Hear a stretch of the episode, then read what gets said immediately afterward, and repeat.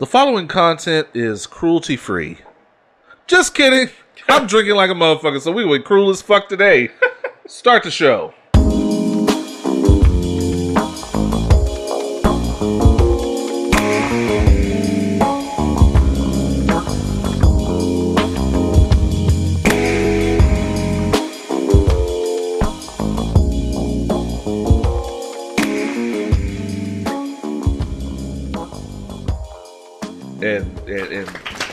Just to add to that, uh, I'm out of soda, so I'm drinking straight. Oh, he ran out of soda early. when the when when the show starts, I'm drinking straight.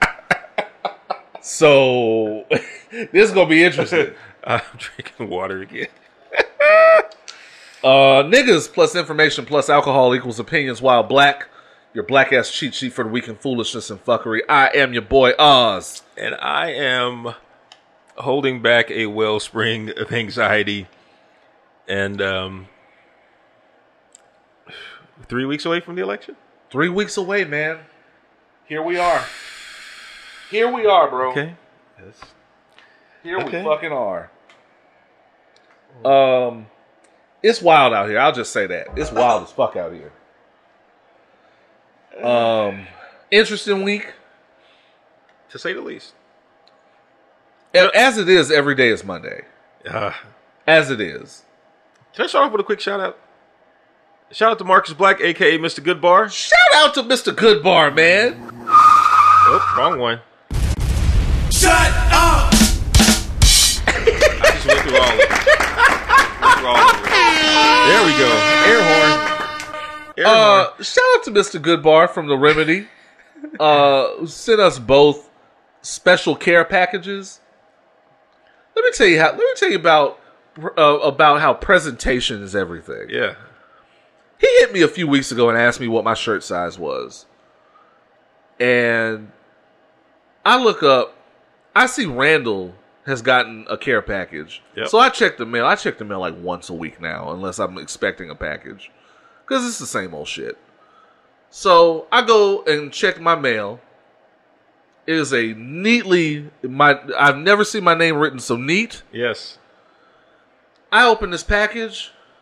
This is a this is a real merch kit. This is a this is an official remedy merch kit enclosed.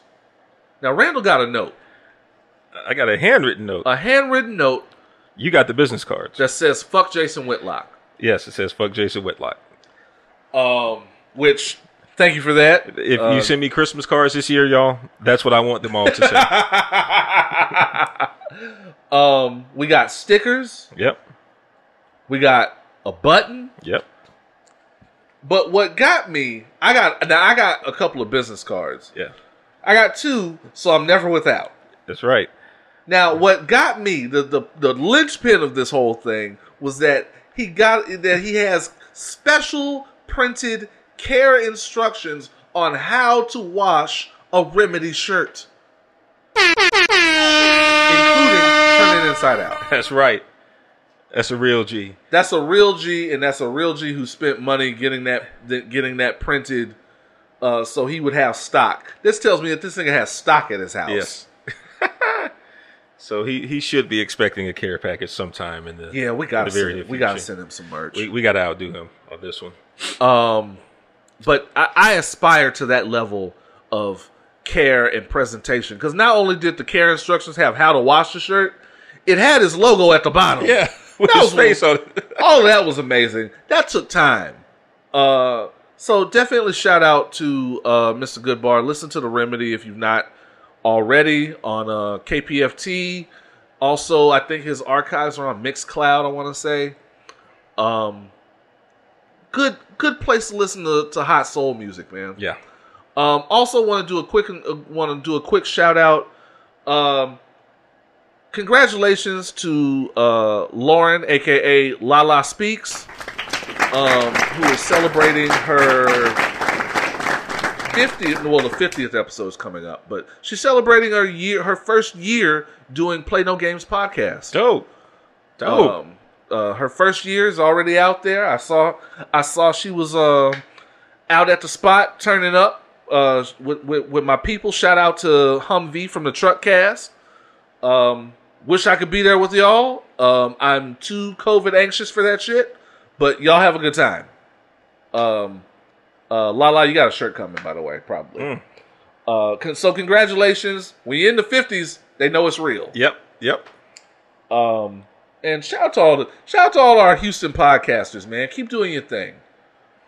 Shout out to everyone who's uh who's, who's been supporting with merch as well. Seeing uh, a few ladies with the opinions while black tank top One hundred percent rocking the merch. sitting right. Um, uh, we also oh we also have well I'll I'll tell you off air, but apparently we got some some free merch coming. Ho ho. Um, we you know that's what happens when you shout people out.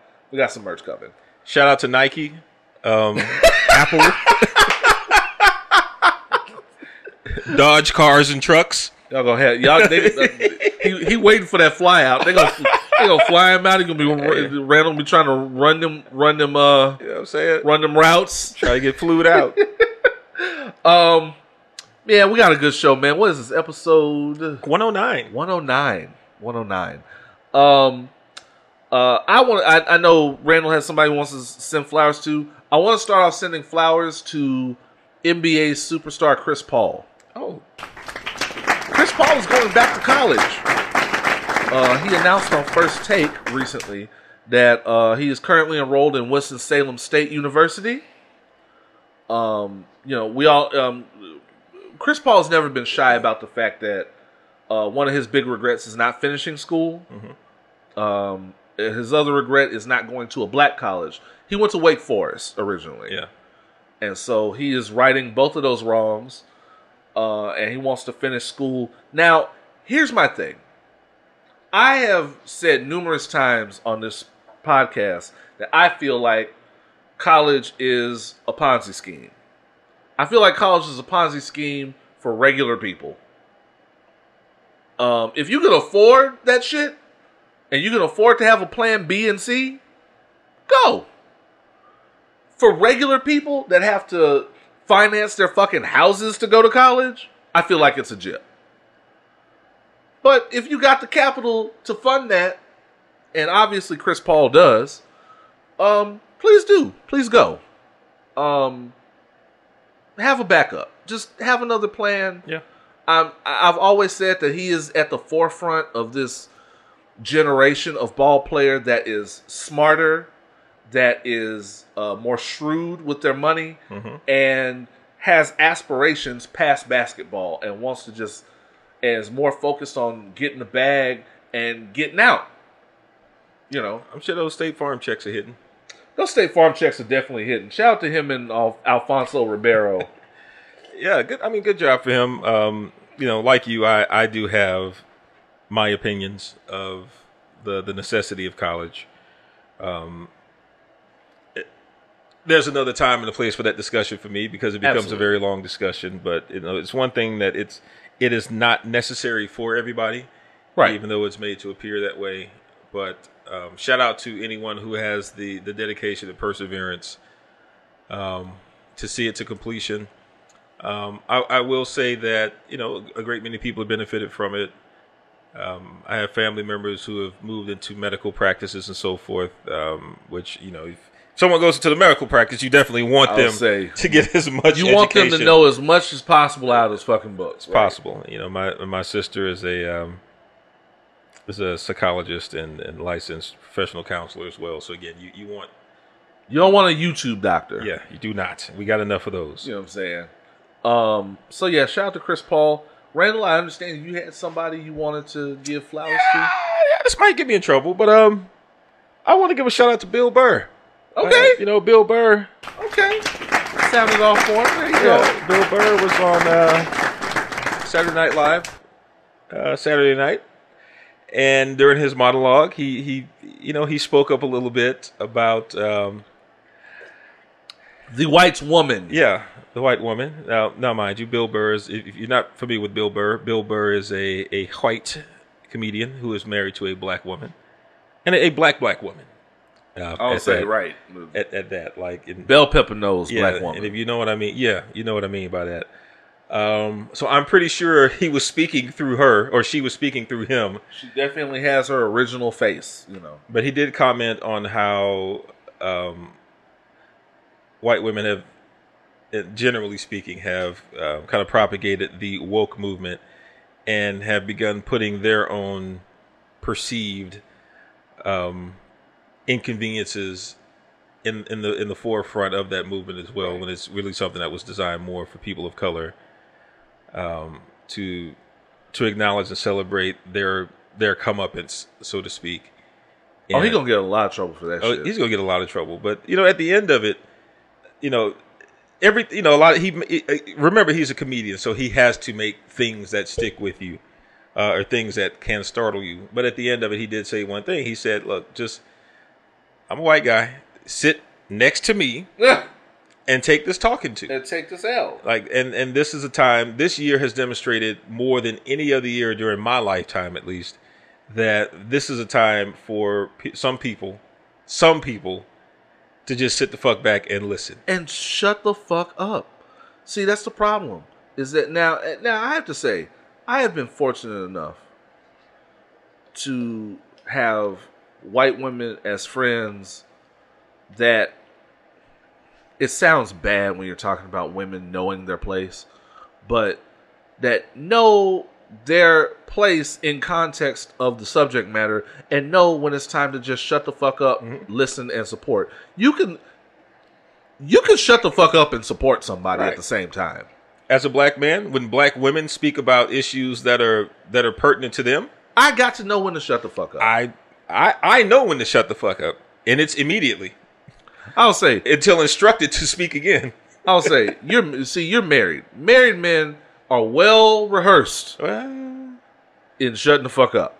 eh, There's a lot of shutting the fuck up in marriage. I've noticed this. Not not not with Randall in particular, but just I've noticed this in marriage. There's a degree of shutting the fuck up uh, that I am not acquainted with. That's probably why I'm not married and don't intend to be anytime in the anytime in the foreseeable future. that often determines whether you can sleep in the bed or sleep on the couch. um, so, but the, the the moral to the story is there there is a time and a place. Everyone, yes, everyone has their own struggles, um, but everyone also has their own pertinent struggles. Be sure to sit and listen when people are discussing theirs, and and don't try to don't always try to co-opt it with your own. Right. You know, there's there's no value in that. Espe- And recognize your privilege, whatever privilege you may have. Recognize that privilege, and and you know we we've talked about intersectionality ad nauseum on Numerous this podcast times. before. Just just realize, y'all, that's that's a real thing. Just shut the fuck up sometimes. Um, uh, going so salute to Chris Paul, salute to Bill Burr. Going into humans ain't shit. Okay. Some of you out of towners, some of you non Gulf coasters, uh, who don't know, we de- we definitely just had, um, or for people in Louisiana still having, um, I think it's still a hurricane. Hurricane Delta? Yeah, Is it Delta? yeah, they've run out of names. and Just started I'll going say- to the Greek alphabet. I was say now now they're fraternity names. Whoop, whoop. Um, so basically, Hurricane Delta just passed through. By the way, shout out to shout out to anybody holding holding tough out there in Louisiana, New Orleans. Um, they've had the worst hurricane season of all time. Yeah, Uh, it's just been one scare or one storm or one something after another. Yeah. I don't feel good for them. Uh, I feel even worse about it because at the same time, I feel like we have dodged numerous bullets. Um, so I feel bad being happy about that. Um, anyway, so I was on social media and someone, a content creator who does not get need to be mentioned, uh, a content creator was flying down to Tulum. this is at the height of a storm that is the most that in fairness is the most sudden and rapidly increasing storm at the time in years. It really did just kind of come out of nowhere. but there was ample notice before they left. This is true. and the day before it's supposed to show up. Maybe it was maybe it was the the, the yeah maybe it was gonna show up that night and pass through Mexico. Most of most of these storms end up passing through one of those peninsulas uh, to get to the Gulf. So I see them not caring. And to be fair, they are from Florida. And Florida people, I have noticed, have a different feeling about impending hurricanes than people on our, on Houston's side of the Gulf do. Oh, we've been through that shit. I've noticed people in Louisiana get numb too. Mm-hmm. Even still, mm. The level of I'm gonna fly into a hurricane, even joking about flying into a hurricane, was nasty already. My thing is, there's a difference between dealing with a hurricane at home and dealing with a hurricane abroad. abroad in a pandemic. And, you know, and so she arrives and was first of all, when you arrive, and I know this because it was a full Insta story. Like you can watch you could have watched this Insta story in a day. Like like you could watch it in, in the same probably 10 or 20 minutes. When you get to your Airbnb that you were uh, apparently lucky to get at the last minute for a reason because hmm. there's a hurricane, Right? And people are taping the windows. Not a good time. That's a red flag. When you're going grocery shopping for the duration and none of the stores are open except one and the shelves are bare, so you just come home with like 10 bottles of Don Julio, Not a good sign. that's a red flag. And for me, the obliviousness of Americans came into full focus. What, how much, I get it, it's Tulum. And Tulum is the new spot that niggas have discovered to go vacation and put in all their rap songs Yeah. um it, it makes me wonder about influencer culture and how much how worth it is it to just be seen be able to tag Tulum in your Insta story and just be in a resort or just be in an Airbnb getting drunk and twerking all night. You can do it at home. You can do all that at home. You could have had all your friends fly out to meet you at home and do that. Somewhere where there's no hurricane happening. mind you i'm not i'm not against people traveling now um, you know as a person who's been stuck at home for the better part of seven months i i i understand cabin fever fever all too well I miss New York. yeah and if you are going to travel somewhere yeah go to a beach go to a wide open space Right. plenty of air plenty of sun all that good stuff uh traveling into the path of a hurricane to me just seems very very mm, short-sighted so it seems speak. like the likes aren't worth it. yeah The likes aren't worth it. Whatever revenue you're getting, whatever, I don't know, whatever merch you're trying to move, it doesn't seem worth it. And Randall's actually being very generous. I think traveling in a pandemic is batshit crazy.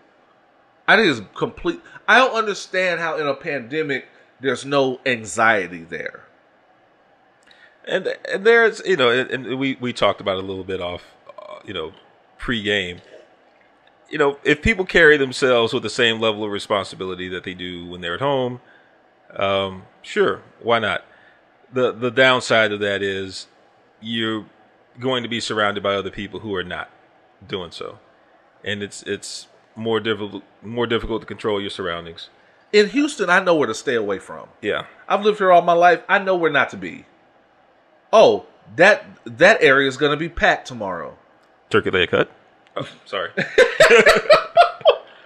I need to stay my ass away from there. Oh, somebody offered me a job on Washington Avenue. No. no. It's going to be packed yeah with white people that don't want to wear masks. Yeah. No. defiantly. Yeah, and, and you know, a lot of these tourist traps now, man. I, I, I hate going out there and seeing Americans out there. because I know Americans Americans do the most at home. They're gonna do twice the most. The obliviousness. Yes. The obliviousness. Like what like if this hurricane had went had went badly in Tulum, we would have seen these people, we would have seen Insta stories of them driving by people that are trying to rebuild, mm-hmm. that are trying to recover physically and mentally. Because it's been a scary hurricane season for people in Mexico too. Yep. And these people, these influencers, just not giving a fuck. Chilling. These influencers just out here, out and about, taking selfies, twerking for the gram. Is it worth it? No, I don't think it is. I don't think it is. I think like travel is just batshit crazy to me right now. I, even just being on the plane, you're in a giant metal tube with people who may or may who may or may not show their ass about wearing a mask. I'm a big dude. I have to have the aisle seat in that case. Yeah. I have to have the aisle seat, or I'm gonna be William Shatner in that episode of Twilight Zone. There's a demon. There's a demon tearing off the side of the plane. Anyway, um, yeah. So I just, I, I just give thought to what it it must be like to deal with us as Americans, as niggas. Also, I'm glad I know that Tulum is the new spot, so I know never to go. Now that niggas have discovered it. Yeah. It's it's, It doesn't look that lit. It's, eh. I, I guess it depends on which resort you go to. I don't know. Fair When I when I went at the beginning of last year, it was it was pretty chill. It was pretty serene for me. I needed to get away, but even the locals there were like, eh, "There's too many people here now." And when you go, yeah, when you go to the beach about midday and you see all the Americans there, like, uh, okay, I see what y'all mean. It's gonna be yeah, it's gonna be that kind of Yeah. situation, right? All the all the spillover from Cozumel and Playa. Yep, here we are. See, that's all the drunkenness I don't want on my vacation. I already am not a fan of tropical vacations personally. Give me a good city, a good hood to look around where it's you know I understand where I like the culture and the language and all that is different, but also not that different. Like I still have never been to Atlanta. I won't be going to Atlanta anytime soon with this pandemic shit going on because they wild out there. Um, I would like to see Atlanta. Um, you know, I want to see how how other hoods do it and how other black people navigate. Um, It's about the same. that's why I love Brooklyn. Man, shout out, to, shout out to shout out to all my Brooklyn people, man. Um, I missed the fuck out of y'all. I was really supposed to go over there and take over the world for my birthday, and that did not happen. Uh, cause niggas don't know how to sit down. Second wave coming. Second wave coming. That that's the, what's that's what's fucked up is that y'all have prolonged the fuck out of this first wave. Y'all y'all have stretched this first wave out to ridiculous heights. I keep saying, y'all just just sit down. Just sit down for three weeks. Three weeks, just sit down. That's it. So I can go back to, so I can go back to having a job. Sit down. So I can go out here and be out and about and producing y'all's podcast, man. Honestly, I'm not gonna lie to you. I'm not I'm not disrespecting anybody. The podcast is a little too out and about for me. I understand everybody gotta keep the brand going, gotta keep their live shows going. Fuck that. Mm. Mm. I hate Zoom. I'm sick of Zoom. Zoom will get it. All day. Twice It- on Sunday. I, real talk. Zoom will get it in comparison to me being at uh the fuck and being at fucking bar fifty fifteen or whatever. Fuck that. People are doing that. People are doing all of it. Let me tell you something. Houston's open. no matter what they try to convince you of the slow reopen, whatever, Yeah. Houston's open. Yeah. I so don't don't be don't get it twisted, Uh because we don't know how to fucking sit down. Anyway, song of the week. Um, a new artist I have not heard of. Um, dropped a new EP this last week. Her name is Savannah Cristina. This is doing me. We'll be we'll be back with more opinions while Black get yourself comfortable. We're gonna have a great episode. Let's go.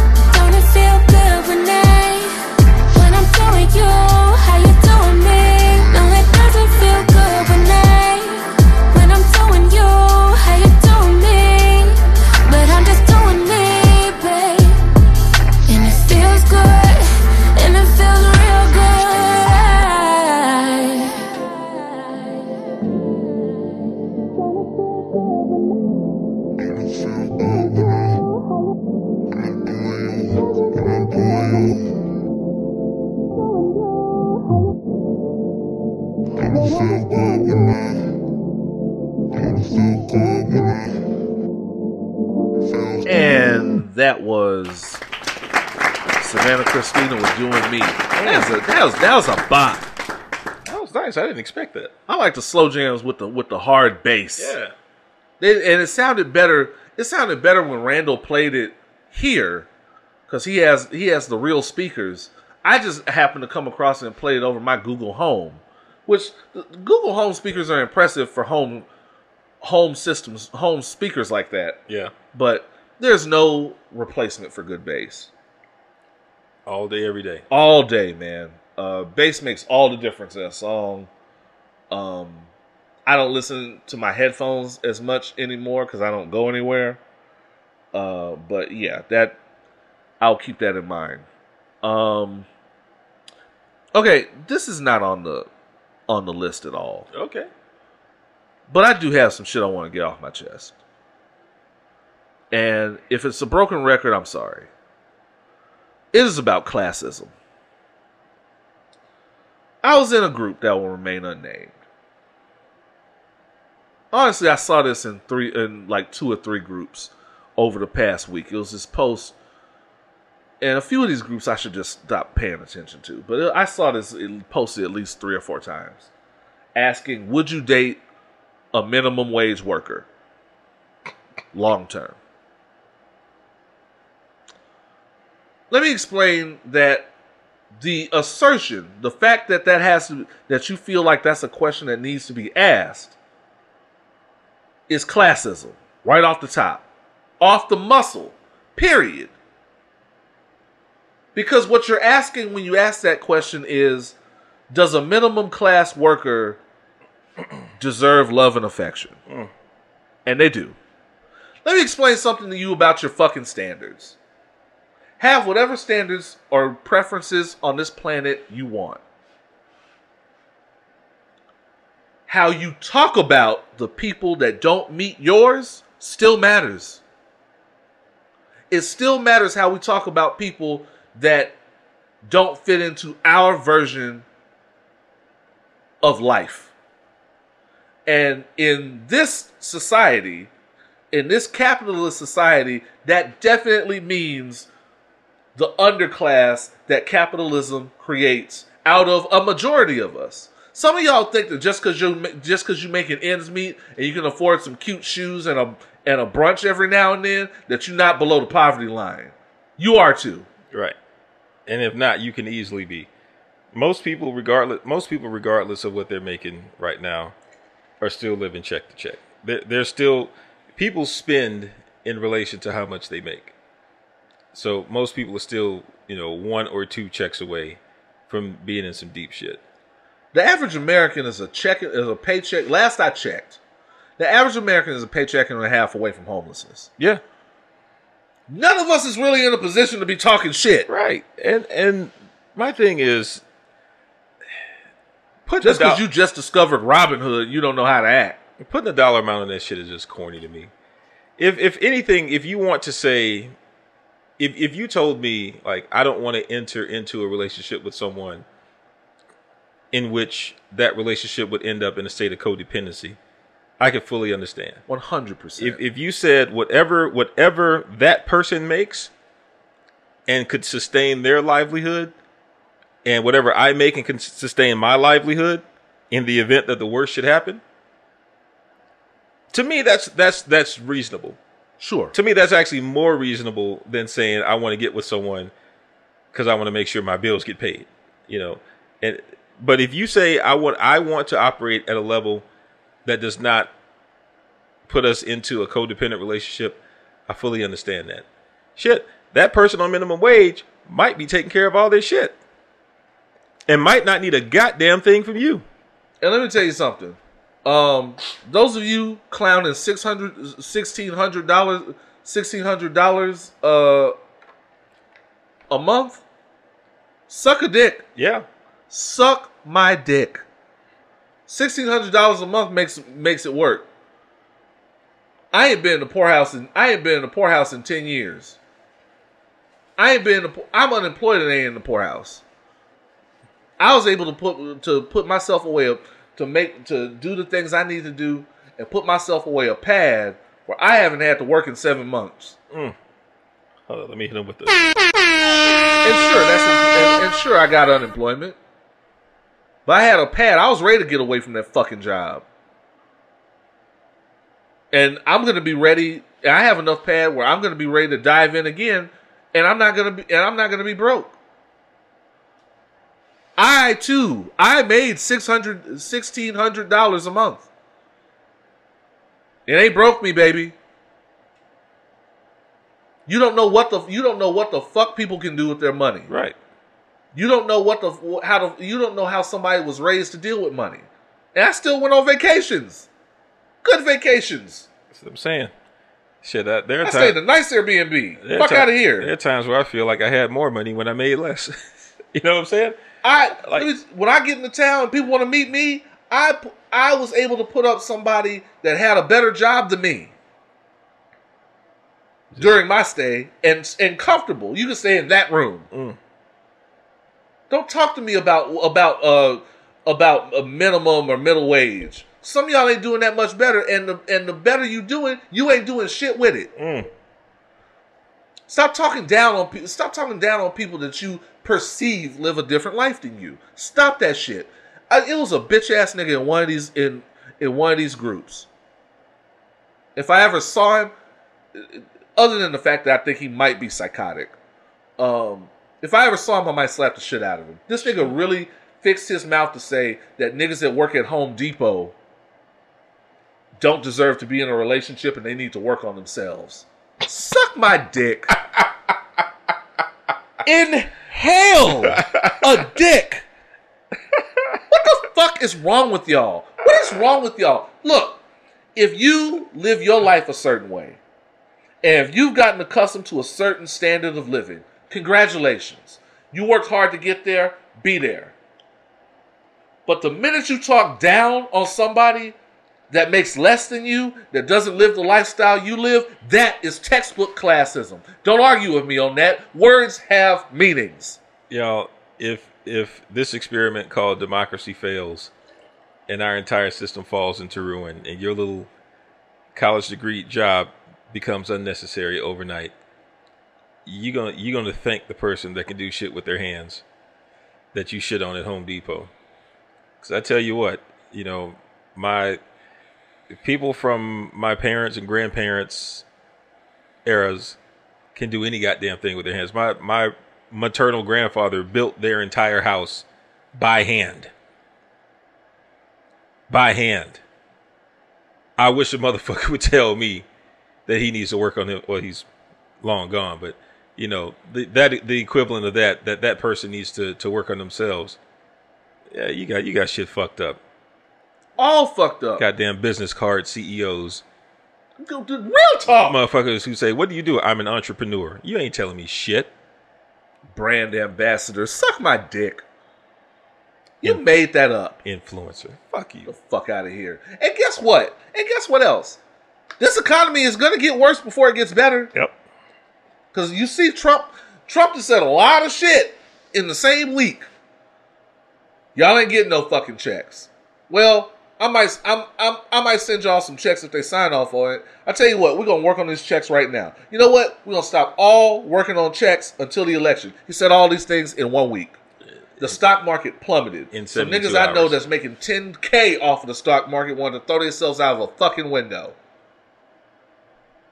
Sorry to cut you off, Randle. No, I'm just saying that was all in the span of like 72 hours. That was a 72 hour span. So, just so you know, this this economy is going to get worse before it gets better because because it, it, it costs money to dig yourself out of a hole, Hmm. and that goes for America. And some of you niggas ain't gonna have a lot. Of, ain't gonna have a lot of what you have right now, and some of y'all just gonna be left. Uh, some of y'all just gonna be left only only being evaluated by your character and your personality, and you will truly be broke then. That's gonna suck. Then what you gonna do? Then you're just gonna be a broke a broke piece of shit nigga. You gonna be you gonna be broke with no character. Damn. Multiple struggles. See how bad you look on look down on struggle love and shit. Then all these little buzzwords y'all come up with. Man, fuck y'all. Fuck y'all for real. Y'all and, and the fact that black people above all don't understand how classism works is amazing to me because because capitalism more than anybody is designed to keep us at a limit. Mm-hmm. The game is rigged on us more than anybody else on the planet. But y'all love this shit. Somebody hands you a twelve hundred dollar check because some of these niggas that say they broke, that some of these niggas that say they doing good, that say they middle class, they took that check too. Mm-hmm. They didn't turn that shit down. And if you took and if you and if you even got the check, that means you ain't doing as well as you thought you were. Check yourself. Humble yourself. Life comes at you real fast. Life comes at you fast as fuck. Before you fucking know it. Some of y'all gonna be starting from the bottom. Mm. And that's all you gonna be is there. Humble yourself, bro. That's all I'm saying. I'm, I'm, and if you think I'm talking to you, I'm 100% talking to you. You class as fuck. Classism makes me irrationally angry. Angry. How the fuck you look? How the fuck you you, you fix your mouth to look down your nose at somebody? wrong is wrong, bro. Anyway, what else we got going in the news, man? Uh oh, I'm gonna pose this question, and then I'm gonna unpack it. Okay. Do we owe Jay Z an apology? For what? So, I was looking at I was looking at a couple of news stories, but you know, like in the era of um, uh, Rachel Dolezal, Jessica Krug, Shaun King, these people that are accused of masquerading as black, and and how people now want to quote unquote gatekeep blackness, which I have a problem with already. Um, and you know, you want to judge people by whether or not they have you know bell pepper nose or big lips or whatever, uh, because that's what you have. Okay. Um, again, slightly problematic, but I'll go with it. I remember a time when Jay Z got with Beyonce and they clowned the living fuck out of Jay Z. As a matter of fact, they might have clowned Jay Z about getting pussy before Beyonce. They Talk- did, but it, it wasn't until he got with Beyonce that it was really like, oh, okay, he's with a real person who's Called him Joe Camel who's strikingly beautiful. Yeah, I, you know, because he had the big lips and the big nose and shit. And in retrospect, now we go out of our way to highlight and appreciate those kind of features in our people, in represented in the media. Some shit that we clown somebody for not very long ago at all. So maybe I don't know if we owe Jay Z an apology per se, but I don't know if we, we necessarily owe him an apology. I, I do think there needs to be some type of acknowledgement that um, features that are considered, you know, African features uh, are, are now being adopted and accepted more in the mainstream, and and hopefully not not on a trendy level. You know, we, we do know that as they have for years, uh, people with classical Eurocentric features have been appropriating black culture, including making themselves appear, right. um, you know, with fuller lips, bigger hips or slimmer hips, bigger bigger waist, bigger ass. Um, you know the the Kylie Jenners of the world, so to speak. They were just clowning Kylie. Yeah, because she was uh they they had a picture of Megan Thee Stallion posing and doing a pose similar to Kylie, and they were like, "Oh, she biting Kylie's style." Y'all, Megan was born with it. Megan is six feet tall and considered one of the finest women on earth, and Kylie, physically, surgically speaking, had to jump in the Captain America machine, jump out, and grow wings and fly yeah, to look a fifth, a fifth of as good as Megan Thee Stallion. And she don't, I, as far as I'm concerned, because I didn't know Kylie Jenner existed. All these Kylies and Kendalls, y'all made this shit up. Um, I'll give her a sixteenth of as good as Megan Thee Stallion. If that. I mean, the, my thing is, Megan was born with it. Hundred percent.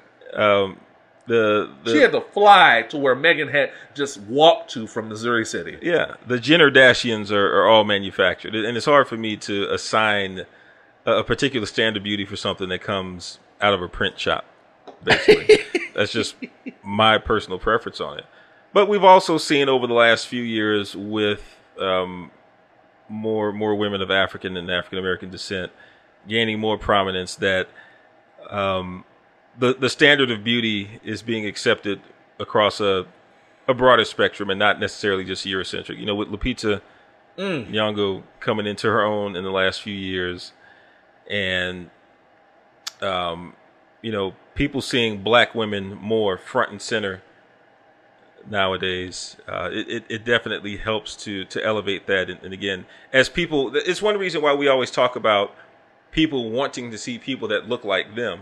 Right. It's not just so that we can identify ourselves and other people, but it also normalizes what what is aesthetically pleasing or, or what is acceptable. Where you know someone like Viola Davis, Yep. um, who you know is is considered to be on a certain scale of beauty right now as well. Finding her gym clothes. God damn. she been working out, man. She she knew what she was doing lately. God damn. But I'm just, you know, and I'm just saying that that's that to me that's that's an accomplishment. Now we don't need to necessarily apologize to Jay Z. I'm not gonna take it that far, I don't say Just yet. it's, still some bullshit he got to answer for. but you know, Naomi Campbell had to had to crawl so that we could walk. Sure did. Um, I'll give somebody else in a different facet that I feel like maybe we don't owe an apology, but we should definitely take a second look at in retrospect. Wesley Snipes. So Yeah. not only what, and not only because we we we ran him through the ground about how dark he was. I mean, that was a that was a classification. How dark is he Wesley dark? That's true. I remember that.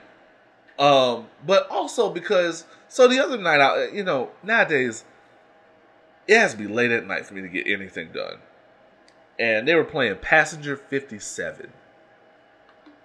That they went in the mm. vault and played Passenger Fifty Seven on one of the premium channels.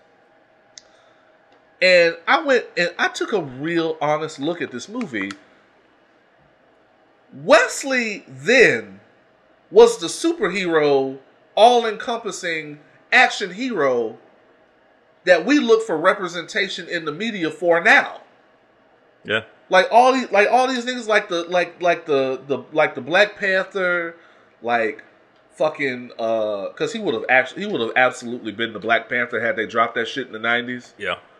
um, shit, the Falcon, War Machine, all these niggas. Wesley was the prototype of all that shit. Let me tell you something. He was quite literally Blade. He was Blade, which was also the unspoken prototype to a lot of those Marvel movies that nobody talks about. Yep. Um, I was watching Passenger Fifty Seven, and they really Wesley's must have Wesley must have really had a hand in the level of representation and the level of blackness that really took place in this movie when I really thought about it. They, it's like they really sat down and said, "Let's have a let's have a tough, take no shit black man in a leather coat pull a Die Hard." Now, let's go down the list and figure out what problems could we give a black John McClane. Really better than John McClane because Wesley was kung fuing the fuck out of the motherfuckers Yeah. uh, what problems could we give a black John McClane that would prevent him from pulling a Die Hard?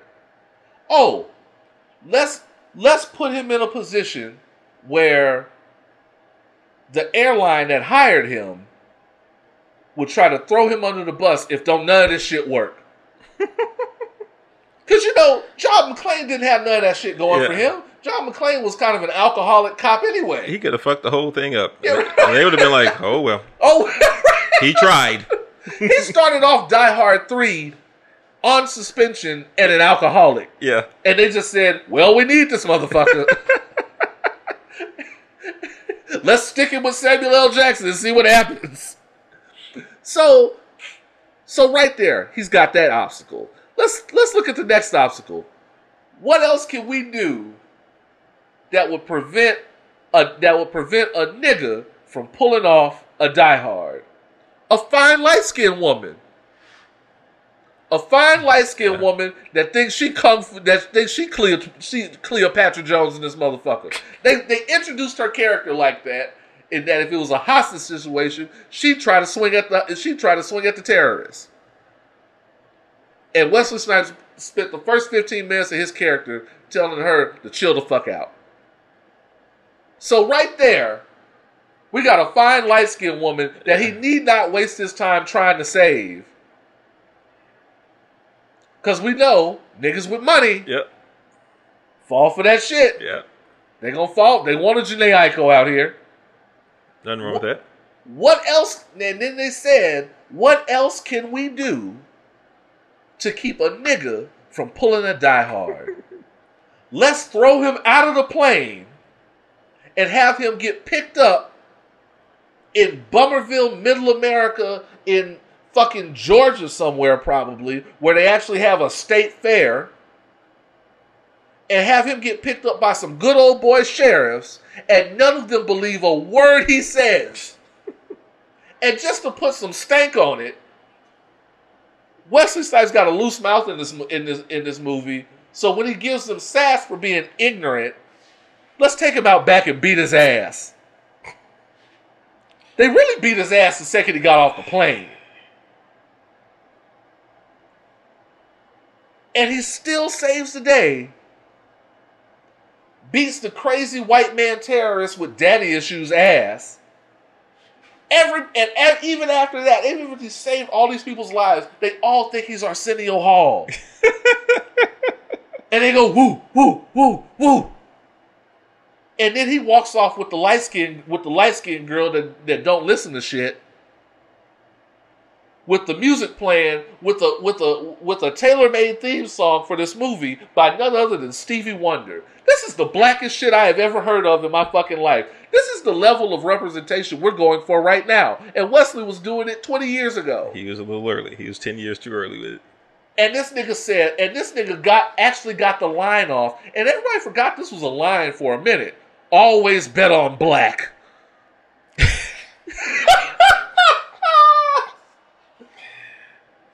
Wesley was the hero. Wesley was the hero we needed We didn't deserve it at the time. that we did not deserve at the time. that we that we honestly kind of almost don't deserve now. Now, this is not taking away from any of the things that made Wesley Snipes a dickhead. Because by all accounts, this motherfucker was this, this motherfucker was intolerable and Yeah. just refused to pay his fucking taxes. I know he mad as shit at Donald. He mad as shit. You mean I could have got away with only paying seven hundred fifty dollars? Seven hundred fifty dollars. If I had known that, I'd, I'd, I'd have kept my ass out of the Philippines making them bum ass movies. sit your five dollar ass down before I make change. Christopher Williams looking ass. I heard that nigga was trying to make white men can't jump too. Nah, we don't need that. we do not need that. We don't need him to rehash anything. Woody Harrelson don't need to be running up and down the basketball No. court right now. No. Unless they're coaching two other. Oh man! Also tell Spike to sit his ass down. We don't. I. I. I'm. I'm good on Spike. Yeah. Spike represents an era. Spike represents an era. Spike is a is a trailblazer. I. I don't need Spike saying white men can't jump type shit in 2020. I don't need it. Um, I hope that Mahershala Ali can fill in the shoes that um, Wesley Snipes left open. hundred I, percent. I, I think he can do it. One hundred percent. We'll see Mahershala. Ali was always unappreciated Yeah. and has bypassed all that to make a rise to stardom.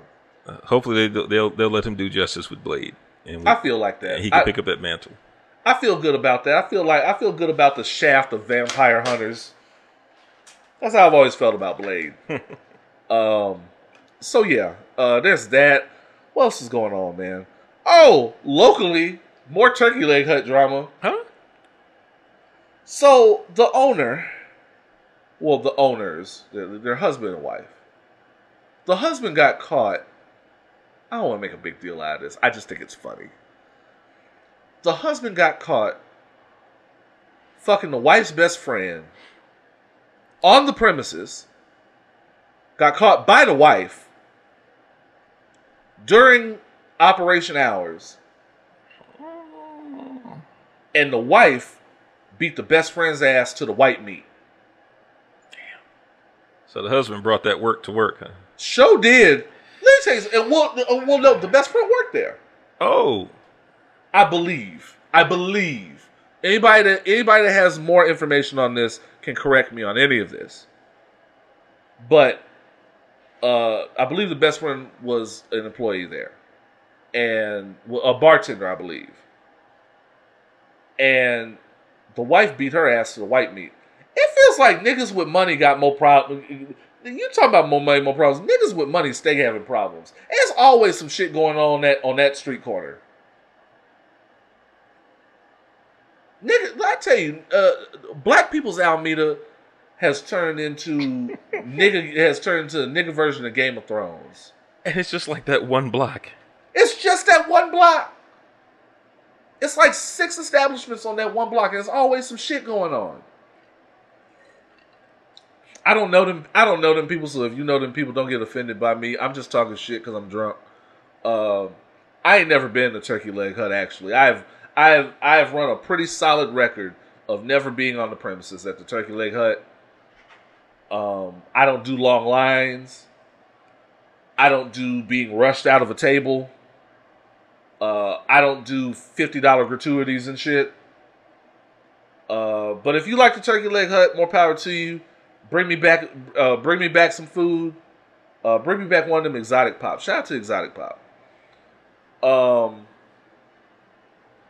I just think it's funny. It, it, it is. It's just funny when niggas with money get into shit.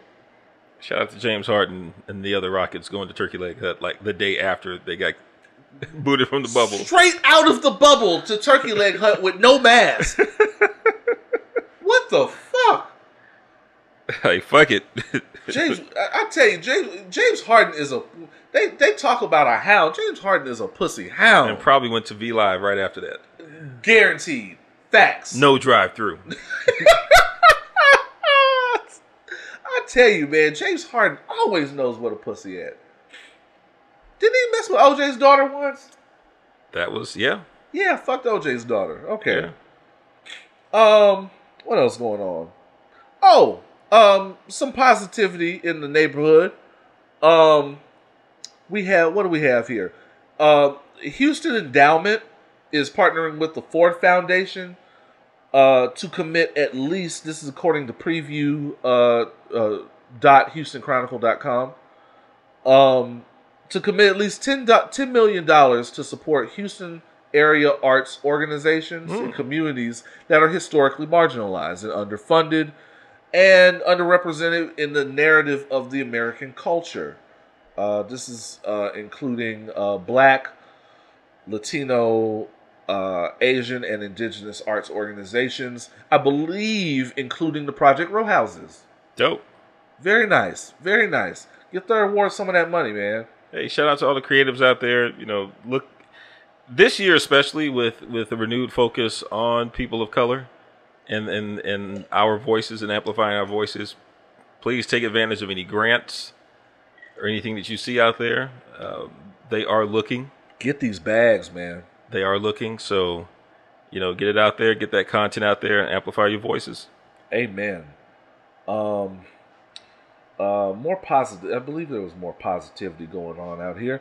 Megan Thee Stallion announces the Don't Stop Scholarship Fund for Women of Color. Right on. Um, so I like this for obvious reasons. One, you sending people to college, cool with me. Um, two, I like that Megan is flipping a narrative that was not working in her favor. And she is owning the narrative and flipping it to do something good for other people in her community. She's definitely using the Beyonce playbook for this, Agreed. and that is a wonderful thing. Um, I, honestly, it's a wonderful thing. Um, it seems genuine, and it's where the bag is. Yeah, Um, I- strong pour. that was a strong pour. That was a tough pour. Oh, I'm I am gonna regret that by the end of the program. This is gonna be a tough segment now. Um, Yeah. um, I think one of the one of the earmarks for success um, that people overlook, and this is going back to that stupid ass minimum wage discussion, is I think one of the earmarks of true success is the ability to give back to others. It's not how many you know how many houses you have, how many cars you have. It is your capacity to make life better for other people that could benefit for those, from those resources. And, and to me, you are not truly rich until you can do that. It's, it's why Jeff Bezos can suck a dick. I still want my shit in two days. but, you know, we don't need more billionaires. We need more people living above the poverty line. shout out to two day shipping, man. Um, just- but I, I, I do I like that Megan is flipping this narrative, and now don't get me wrong. For all I know, this could have always been the end game, or this could have always been the works. Because for for what I from what I can tell, Megan has a wonderful head on her shoulders. Um, she's in school, um, so she obviously has some kind of backup plan for this and um, I mean, not that I'm sure I'm sure she's grateful for all the success, but you know, she's playing for the day that the success ain't it. I don't so mind she ain't got to run off up. the love and hip hop. Oh yeah, please, please don't let that happen. Please, She's much too good for that. I I never I as much as I love loving hip hop, as much as as much as I miss uh, ratchet reality television because it's all kind of drying up. I don't want to see Megan on reality television. Nah. Um, but I, I, you know, so I appreciate that um, she's turning this into something good and using using her abilities and her by her abilities I mean her knees uh, to get the bag and uh, improve life for people around her. Yes. Um, there was something else I want. There was something else that wasn't on here I wanted to talk about. Oh, you see where the Jets? There's an out. There's a COVID outbreak. I believe among the Jets. That is not surprising. Unsurprising. I mean, that's already been a trash organization. I don't expect them to. I don't expect them to take as a better attitude towards COVID than they take towards you know winning football games. Hmm. Um, let me just say, can we go ahead and go and can we go ahead and call it that the NFL has no pun intended fumbled this?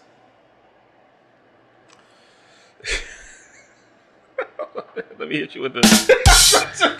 I, I, I just caught that. Wow. Um, the NBA, above and beyond any other sports league, I think has done has set a tremendous example on how to continue business as usual during a pandemic and ensuring the best you can the safety of the players and, and, and staff involved. We've gotten no reports of anyone in the in the NBA bubble going back to June. I think it's when they started Yeah. it. Um, of contracting anything, and and people have been kicked out for the most minor, you know, violations of it. Looking at you, Danuel House. Right. Um, the, NBA, the the the NFL had months to prepare. Right. They had months. They've had since shit since March. Since this shit started. And and and no one said that they had to start on time. They didn't have to start in September or whenever. They could have pushed it back to prepare even more. There's as we've said every week for a sport that is a full contact sport with more people on the field than you even have at an NBA game on the court. It, it would have benefited them to take the time and the extra precautions to to see that they could limit these types of outbreaks. Look, first of all, they only play one game a week.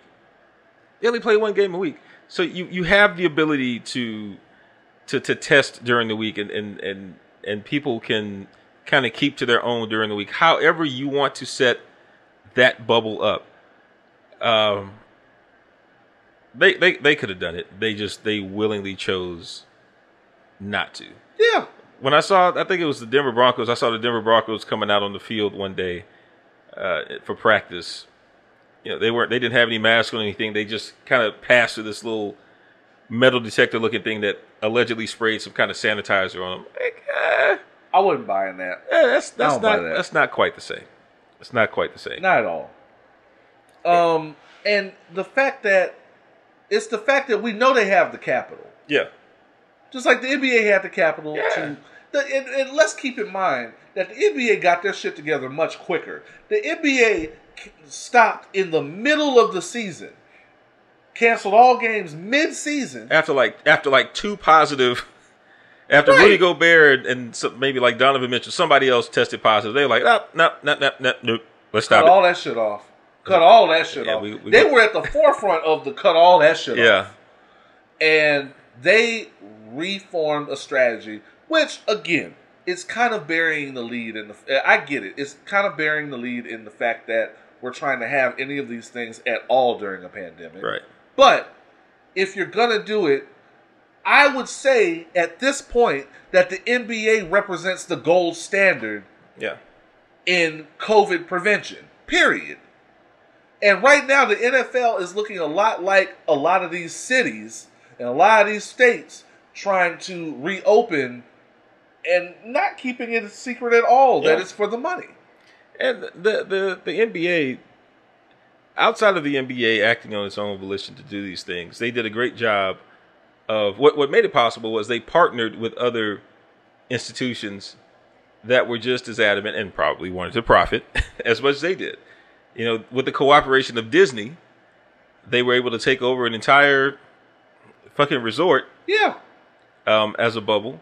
Uh, I'm pretty sure that because of their extensive use of Microsoft Teams, which kind of pioneered how audiences can participate virtually Right. in, in, you know a large scale event, I'm pretty sure that you know Microsoft probably kicked down some money to to make some shit happen as well. But all those things contribute to an environment that actually works. I, I remember the first time seeing them play in the bubble, and because I was thinking like, man, how is this going to work without the audience there? It, it just Right. doesn't make sense. And then you kind of see the audience there virtually, and you're like, all right, it's not as distracting. It's not as bad.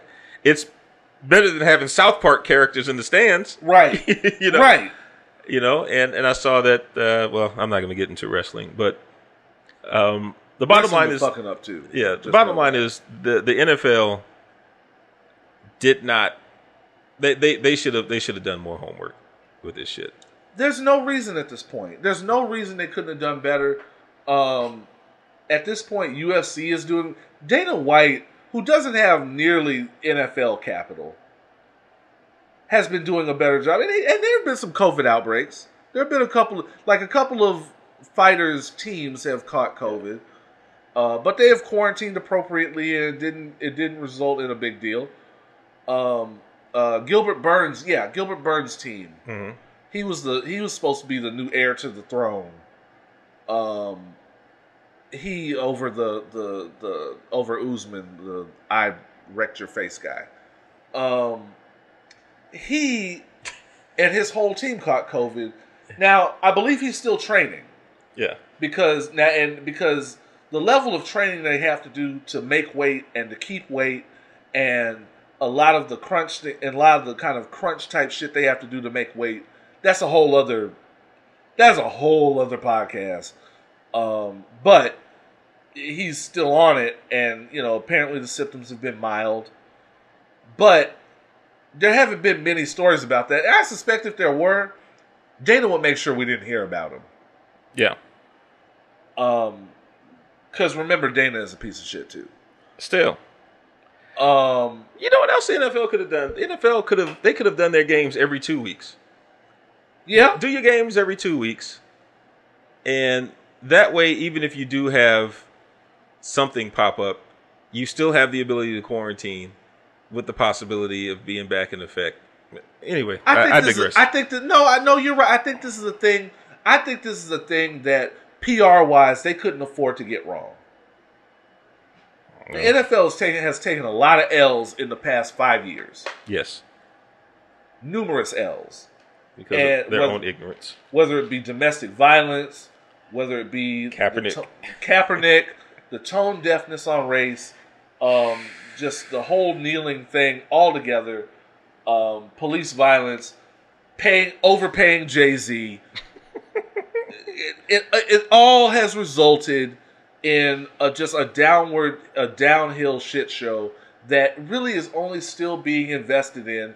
Let's keep it honest because America Correct. because we have decided that um, football is at the fun is at the fat is the fabric of our foundation or some shit. Whatever whatever white people say. It's American as apple pie or whatever.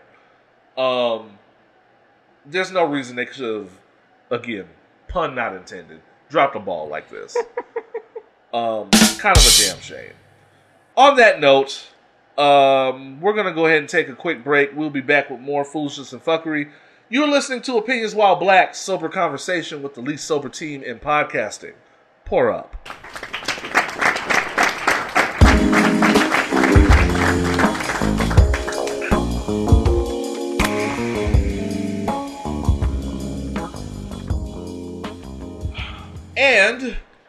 We are back. We are black. We are opinionated. And I gotta tell you, uh, I am feeling pretty good. Just to give you an idea how good I'm feeling, when we took a break, I said it. I was like, that was a strong pour. and I down and if it wasn't for this ice, that would have been a problem. And Randle's like, "Do you need another coke?" Honestly, I thought about it for like three seconds. That was two seconds too much thought. Yes. Yes. Yes. Absolutely. Shout out to um uh who's this? Amanda gave me this bottle for my birthday. Shout out. Uh, a lot. Some of this went into the latest batch of whiskey lemonade. I'm trying to perfect this. Gotcha. Some a lot of you have been asking about whiskey lemonade. Is this going to be a thing that I'm distributing? Um, I'm trying to perfect this first. Yeah. I know what I'm looking for. I've gotten a good batch. And I'm trying to recreate that good batch. Um, so I'll keep you. I'll keep you all in the loop. It'll still get you fucked up either way. It will still ruin your fucking life. Make sure as you drink it, you are active. You are moving. Because if you just sit down and drink and drink a few cups of this, you're gonna get up and it, it- you're gonna be in for a rude awakening. But that doesn't bode well for us when we're podcasting then. Let me tell you something. When this when this pandemic shit is over, um, opinions while black 3.0, it's gonna be a whole new world. Why- yeah. Wait till we start bringing guests back. Oh, It's gonna be a whole new motherfucking world. well, you finally tried to kill us last time. Whatever the fuck that shit was. Euphonic tried to ruin some lives with that shit. I believe I, I believe I still have a small bottle of that shit somewhere in my little war chest, fermenting. Yeah. That's gonna ruin somebody's life when this pandemic is over. I proactively elected to sleep on the couch that night because I knew it would be a problem. I'm like Will Smith and I Am Legend. I have certain bottles that I'm just saving for when this shit is over, and when all the zombies decide to sit the fuck down. Uh, you know, Will Smith had that bacon Yeah. that they cooked. I was saving that bacon. I got I got a few bottles I'm saving for when this shit is over, uh, for varying reasons. Um, on that note, it is time for white people must be stopped. Um, I'm not gonna spend too much time even unpacking the actual uh, link because this shit is that batshit crazy. Um, and I'm still kind of floored as to how this took place. There's a there's a white man, Andrew Beard, who is a murder who's a suspect in a murder. Let me show Randle exactly what this motherfucker looks like because he looks like he's a suspect in something. He did it. Whatever whatever he's accused of, he did it. who was disguised as a black man to murder who who disguised himself as a black man to murder someone. Um the the sister of the victim tweeted that man that that that murdered my sister as a posed as a black man. How disgusting is that? This story deserves to be heard. I cannot even process.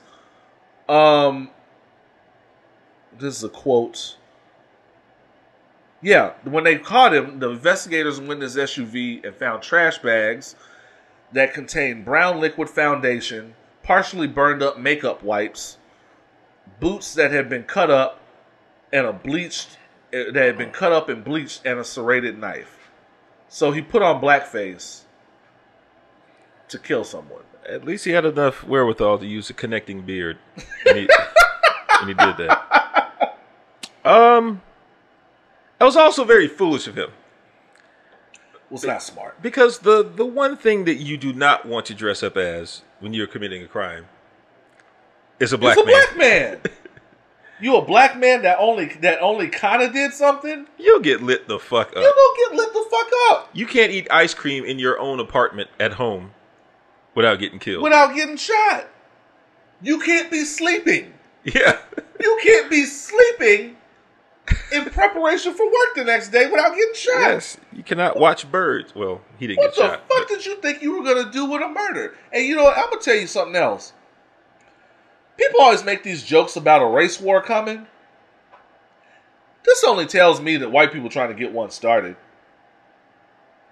I remember that old Panther movie where they had Kadeem Hardison set the, set the other Panthers up like like they did some shit. Yeah. Y'all ain't fool me with none of this shit. I, now now it makes me wonder what's really going on in some of these protests.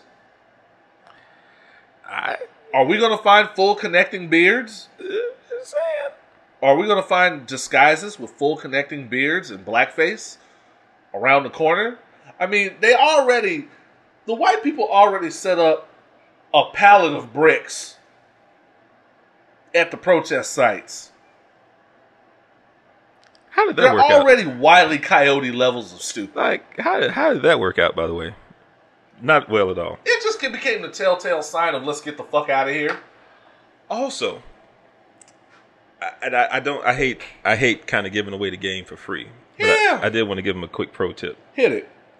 Hey, so when you wear a blackface, you only look like a black person to other white people. that shit doesn't fool anybody. Nobody. It fools nobody. Rachel Dolezal with the stealth tanner, Didn't work. that didn't work. Her chapter of the NAACP must have been wall to wall white folks. She's in Spokane, Washington, so yes. Oh, a hundred percent. I ain't never heard of a black person from Spokane. I, you know, just I'm glad. I, look, imitation is the sincerest form of flattery. I, I choose not to be flattered. In this mean, instance. yeah, I, I, that's a hard pass. like just um, uh, oh, oh, so Ryan Gabriel, uh, an avid listener of the podcast, um, I believe he's bought quite a bit of merch. Um, get your merch, payswhileblack.threadless.com. Uh, price just went up, shirts are out. Gabriel sent us something that I have neglected to talk about for the past episode or two. uh oh. Um, it is disturbing. There is, there exists a racial slur database online, accessible. I'm going to go ahead and drop it. RSDB.org. They spent money securing the site. This is a real thing. This is a real deal site. They even have the racial slur of the day. Right. I'm not going to repeat it. they now they have broken these up into classifications of who this is offending. Um, can you guess who has the longest database of racial slurs? Yeah, you guessed it, niggas. There's some clever shit too. I gotta say, there's some there's some clever stuff on here again that I, I'm not really to repeat. right. But I'm just like, And we got the longest by a mile. Too. oh, That's fucked yeah, up. it's not even close. I'm convinced the Call of Duty people have this out and ready uh, to spew any given any given word at the end of a match. New moon crickets. Oh, You goddamn camping moon crickets. You only you only won because you had a bigger gun. Fucking moon crickets. let me see if that's on here. Is moon cricket? Let me find out moon crickets on here. We're looking through the database now. The database for African Americans and for Black people is extensive. Oh, not only that, they have blacks, black Russians, black Americans. Holy shit! Like we have like four categories just for niggas. boy, I tell you, it's, I always say it like the Chris. When they Rock, hate you, they hate you. I always say it like the Chris Rock joke. I don't have time to dice white people up into little groups. They got time to dice us up into little groups. Porch Monkey is on there. You'll be glad to know. Porch Monkey is definitely on there. Okay, okay, that's a classic. You gotta, you definitely gotta go in the bag for that one. Pookie is also on there. I'm a little In the movie New Jack City, Chris Rock played a Played black Pookie. crackhead named Pookie. Named Pookie. Okay, right. It keeps calling me. Okay, yeah, yeah, yeah. All right, all right. I'll go with that one. All right. Ah, they got four categories just for black people. No moon cricket. I didn't see. I, I, I went through it too. I didn't see. I, I have it up over here. I don't see a moon cricket. Yeah, it's not. I don't see a moon cricket. Yeah, there it is.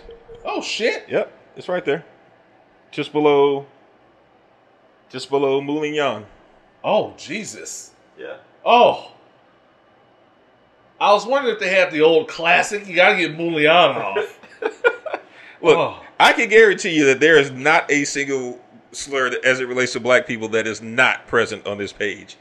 And if you accidentally speak it, it'll be added just in real time, just off of AI. Sad to say, they did their homework because no other race uh, indicated on this on this database has nearly as extensive a database as uh, niggas do. We don't. Um, sorry. Um, so yeah, um, you know, if you're if you're trying to write white, racist white people accurately, uh, you have a you have a you have a source now. You have a you have some shit to go off of. RSDB.org. They paid for a .org. Wow. Hurts me because I think they because I think they only bought .org because .com is probably taken. I noticed that people people will just buy domain names. Yeah. And don't do shit with them, and they'll buy them just to spite somebody else. This is a true story. So there's a group, a very popular black nerd group on Facebook. I always forget uh, it. it oh fuck it, they don't listen to this podcast. The Extraordinary Journey of a Black Nerd. Mhm. You heard of this? Nope. Okay, they're very popular, well over fifty thousand members. Probably, probably not nearly as many active, but a lot of black people you know probably very casually follow this. Yeah. Um, they're very problematic. You're not allowed to say nigga, and there are white people in the group. Problematic. Um, Okay. Don't care much. They don't care much for black women. Um, they're very gamergate-ish. Mm. It's a lot of bullshit going Okay. on in there. So, someone who shall remain nameless, I know this for a fact, bought the the the dot com to their name hmm just to spite them. Hey. Bought the dot com to their name. And I only know this because I was in the admin group for this. Don't none of them listen to this podcast, and if they do, hi, I'm talking to you. Fuck you. Um, bought the dot com just to spite that group. People's really out here, like it's like that out here. It's it's like that ever Oh. since ever since pets.com. you know, everybody's trying to get a. Who's that? Who's the politician I was trying I was just trying to think of that myself. where Dan Savage bought their name or like flooded their name on Google with a whole other definition? Oh, it's gonna. Oh, it's gonna bother me. No, now. someone someone purchased a domain in the, in the politician's name dot com, and I, I and I was trying to think of it just now. and they made their name in the mean something else. It, Yeah. Oh, it was crazy. I forgot who it was now. This was like two elections ago, and they made their name Rick Santorum. Yeah, Dan Savage fucked Rick Santorum over so bad. And I think to this day, if you Google Santorum, it means some disgusting shit. Um, yeah, it was it was bad. What happened? To, I wonder what happened to Rick Santorum. Uh, no, never mind. I don't give a fuck what happened to Rick Santorum. Um, one of those just clown card, always a bridesmaid, never a bride, motherfuckers. Um. oh, we we have something here. the hmm. I googled Santorum. yeah. Very first definition at the top: the frothy mix of lube and fecal matter that is sometimes the byproduct of anal sex. Frothy mix is a crazy term.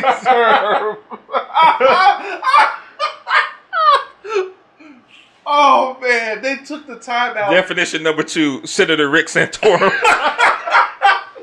the fact that they took they took the time to really give it a writer's touch It's a frothy mix.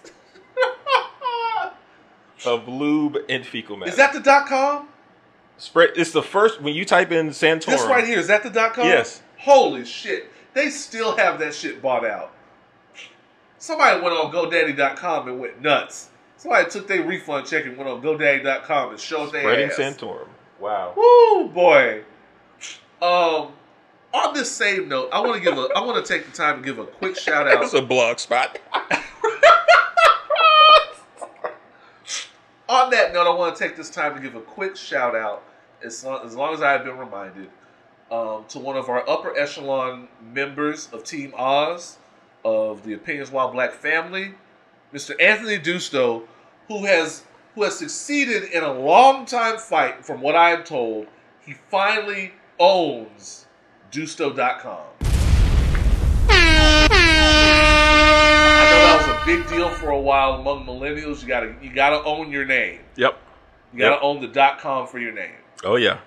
And he owns the dot com. It was a long battle to the top, but he finally has ownership.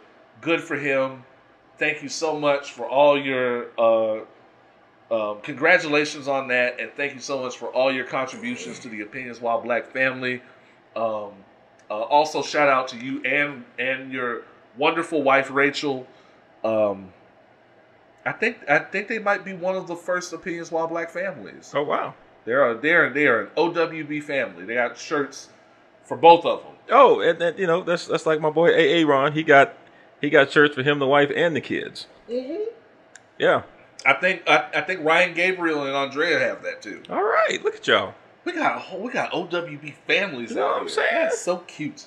Um, yeah, get your merch by the way. Opinionswhileblack.threadless.com. Also send your send your uh, racist stories, your racist um, real life experiences, along with your listener letters, questions for myself, D. Randle, or any of our guests. Uh, please send that to opinionswhileblack.gmail.com or the soon to be revamped opinionswhileblack.com. Hey, hey. Uh, if you visit that anytime in the next week or so, um, I'm making plans that's going to end up being under construction. Uh, I did not talk to Randle about this in the meeting.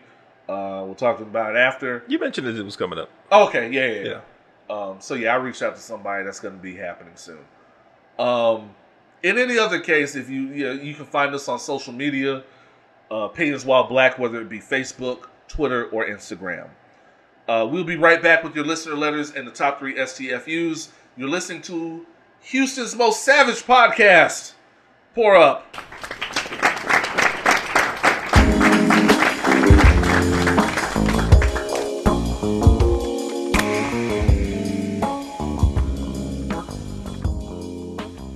And we are back. We are black. We are opinionated. And I have to say, this Coke, shout out to D. Randle, has stopped the spread of my drunkenness to a point. Because if I hadn't had that, I don't know where I'd be at this point in the show. We have to do some some contact tracing. Um, you have to have the app. Yeah. Um, and it's time for your listener letters. Um, this is one of the segments I feel good that, that I feel very good about us adding to the show. Um, I like interaction, and y'all have not gotten too wild. Um, and honestly, if you did, that's kind of what the show is I for. said. Who would give a fuck? Um, Gustavo Andres Romero Pineda. Okay. Put I his hope whole I hope I said all of those names right. put his whole Hispanic Heritage Month name in there. Let me tell you something. The Latin community, I love how the Latin community leans into their entire fucking name. I love it. you know, black people, black people just sometimes we don't want to go through the shit. Yeah. We just, um, I'm just Oz or whatever. Yeah. I have a homeboy from college. Shout out to my man David Wayne James III. That's how he introduces himself every time you meet him. that man gave his full action star name. I feel like I feel like that's some middle class shit I don't know anything about. Man got three first names. no joke. I, I know they fuck up your name all the time, dude. I know they. All the time. I know they. fuck- David Wade, da- James Wayne, David. I'm one of those people that has a mental block when someone has like two first names. White people, I tell you, you could have the simplest name on the planet, but if you're black, white people just get this random effect over them where all of a sudden they don't know how to pronounce names. Yeah. My name is Daniel. Yeah. I say Damian Randle. Daniel? No, no, No, that's not even close. I, I, it's very. My name is very easy. you had to delete a lot of letters Yeah, to get there. you just had to mash some shit together. Um, Gustavo asks, "Do you care anything? Do you care about anything Alan Moore says anymore?" Okay, okay, Okay. all right, y'all. Okay. That's how we're starting. oh. All right, Alan Moore. For those of you who don't know who Alan Moore is, those of you that are not read in the comics, Alan Moore um, is a famous, I'll say, almost say infamous, uh, comic book writer who has written a lot of who has written a lot of things that have turned into pop culture icons or movies that you are familiar with. Uh, most notably now is Watchmen. He wrote the original comic for Watchmen. Um, if you've seen V for Vendetta, uh, League of Extraordinary Gentlemen, Yep. all of those are based on uh, works from the legendary Alan Moore. The other thing you need to know about Alan Moore before I answer this question is that Alan Moore is insane. He's batshit crazy. Alan Moore is batshit crazy. And we say that with love, and we say that almost jokingly.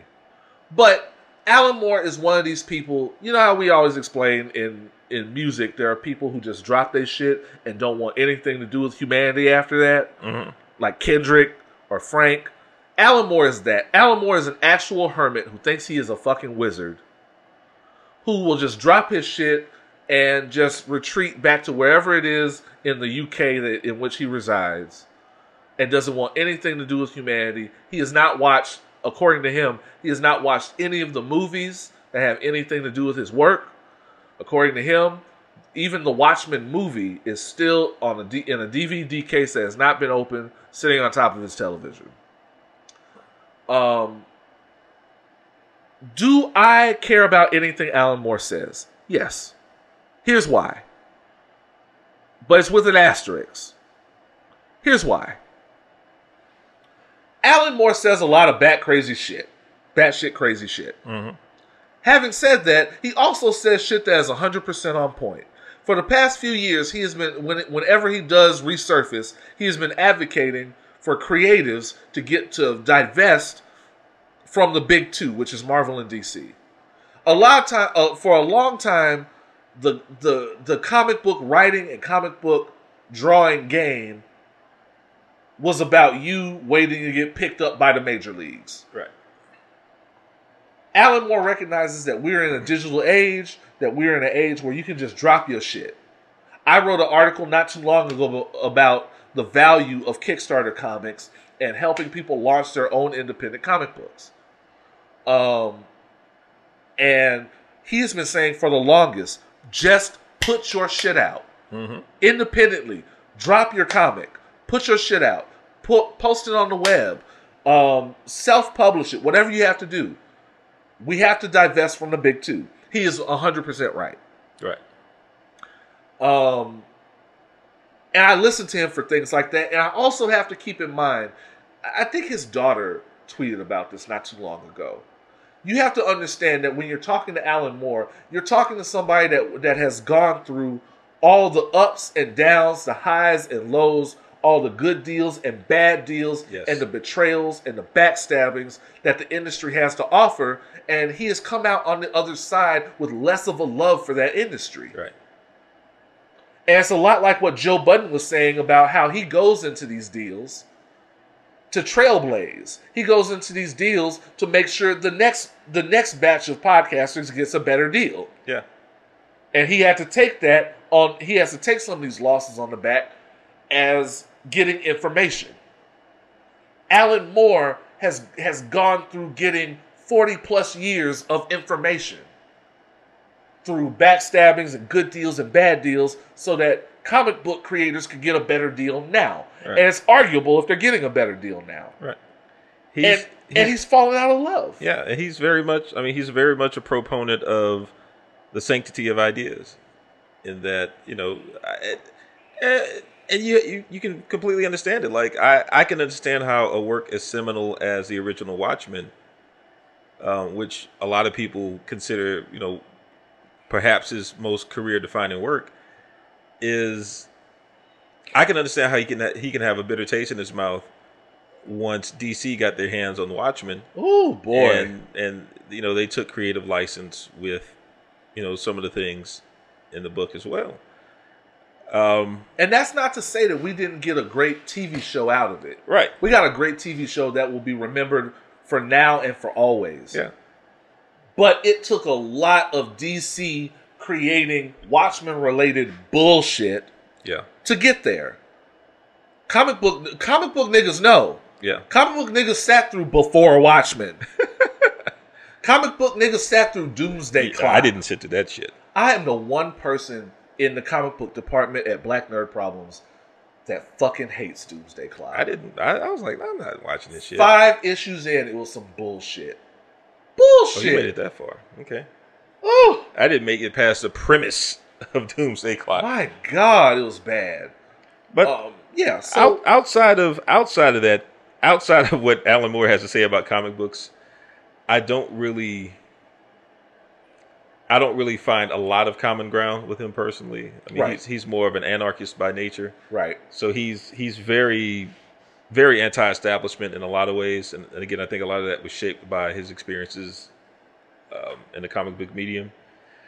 Um, I mean, he's like me. I, I you know I've I've I come from a background where I've had exposure to the music industry, not on the level that he has in the comics industry. sure, And there are certain things about that experience that soured me to music as an industry and and watching firsthand how the sanctity of ideas is vi- violated and um, you know taken over by by companies who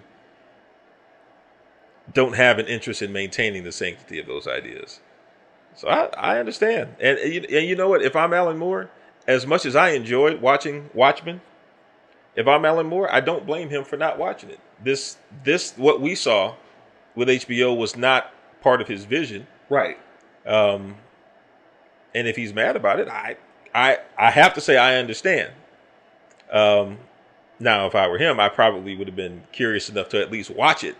Now, there, To- to- now, having said that, there is some shit that he says that is just cranky old man shit. Oh, absolutely, absolutely. let's not let's let's not be mistaken. He has said some shit that is just cranky old man shit, and he has said some shit that is problematic because some a lot of his work. I'm just gonna go ahead and say it. Trigger warning if you want. There's a lot of there. There tends to be a lot of rape in his books. a books.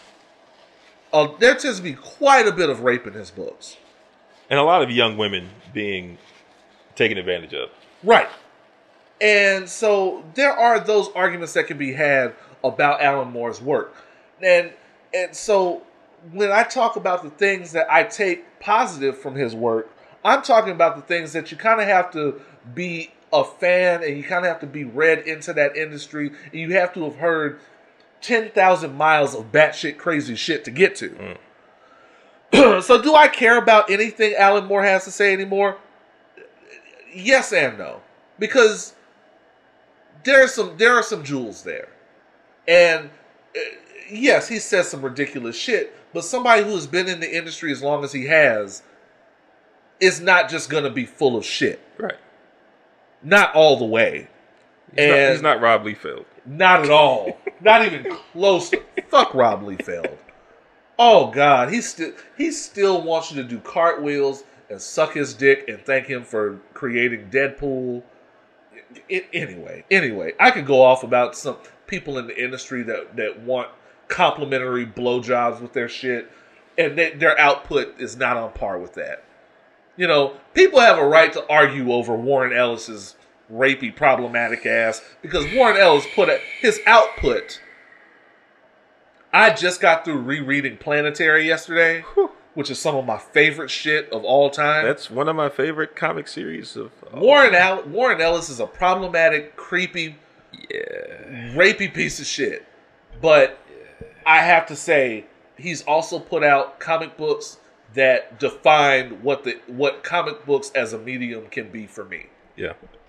And both of those things can be true simultaneously. And that's the problem. That's the balance that I've had with him lately. Garth Ennis too. Garth Ennis. Oh God, yeah, Jesus Christ. You know, and this is just, all these all these Brits. you know what? On a quick aside, I, so I was rereading Planetary in full yesterday. there was that one issue that floated by me because I read it at an earlier point in my life that I didn't realize was a shout out to all the British writers. When the when the when the the John Constantine dude looking dude died, Mhm. that funeral that had all those creations Yeah. from Alan Moore and Grant Morrison and Yep. shit, Swamp Thing and Mhm. Animal Man, and that passed me by. And there's a great line in there about about how creators from then and people from from the 80s in the UK couldn't relate to Americans really because Americans didn't realize that the politics in the UK in the 80s were nuts because Margaret Thatcher was a was a fucking lunatic. um so yeah, anyway, that's just us waxing poetic about comics as usual. Thank you Gustavo for that entry. Hopefully we answered your question well. Uh, Karen Caldwell wants to know in investigating the Pickaninny twins from Lovecraft Country, what made them truly horrifying? Do you th- do you think they deserve a two story spinoff?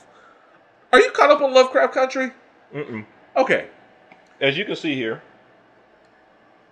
I saw you got HBO Max up. Okay, I actually I actually just finished episode four, so I'm I'm four episodes behind. oh, it's about to get lit for you then. Yeah, It's lit already, but it's about to get fucking. I'm catching up. it's about to get the the past three episodes have been batshit, Okay.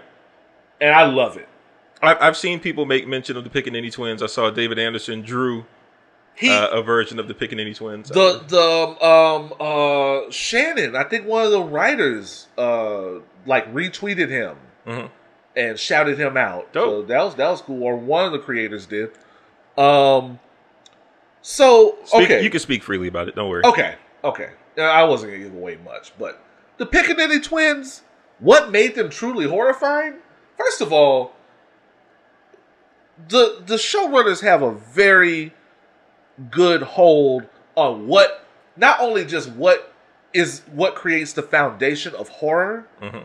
as a genre, but what fucks black people up Right. about horror. Anytime little kids show up, little ghost kids, Mm-mm. no, it's an automatic no. I saw so many posts that night when Lovecraft Country happened where nobody was going to be able to sleep well. Yeah. These fucking little kids. First of all, remember that. Remember how we missed out on that whole Japanese wave of like Jap of like American remakes of Japanese movies mm. because they all had little kids in them. I did not. I saw them all. Because they all had little blue, little blue ghost versions of little kids in them. But going back to them twins in The Shining. Oh hell no! Just, mm-mm. This is solid. Mm-mm. Watch The Ring and tell me what's scary about the fucking Pickaninny twins. Exactly that shit. Yeah. And and even the introduction, even the way in which they're introduced. First of all, the little kid is walking up the stairs backwards. No one can walk upstairs backwards. Nope. No one human can walk upstairs backwards. So I knew something was wrong then. And then all of a sudden, out pops upside down a little black, a little black girl with that fucked up face, and then the other one bends backwards to look at you and say hi. It starts crawling like on the fucking Exorcist. Nope. Get the fuck out of here. What's horrifying? That's not horrifying enough? That ruined my fucking sleep that night. I got drunk for that shit. What's wild about Lovecraft is um, it, I, I like how it draws the parallels between uh, kind of an extension of what you said just now. It draws a parallel between what's scary and what's scary to black people. Right. So if you notice in in the episodes that I've seen so far, at least, everything that happens on a sutra- supernatural level is some fucked up shit. But then the stuff that's happening with white people outside of that is even more scary and realistic, which Right. is which is the fucked up part about it. It's like, yeah, if, if The fucked up part about if if if horror shit was like this in real life, white people would still fuck with us Real talk. at the same time. And what's also crazy is that white people are almost red shirts on this show, Yeah. Oh yeah, they're they're getting. especially white cops. they're very they're very uh, If you're white, expendable. your head's on the guillotine. Yes. If you're a white cop, you're done. You're on death row.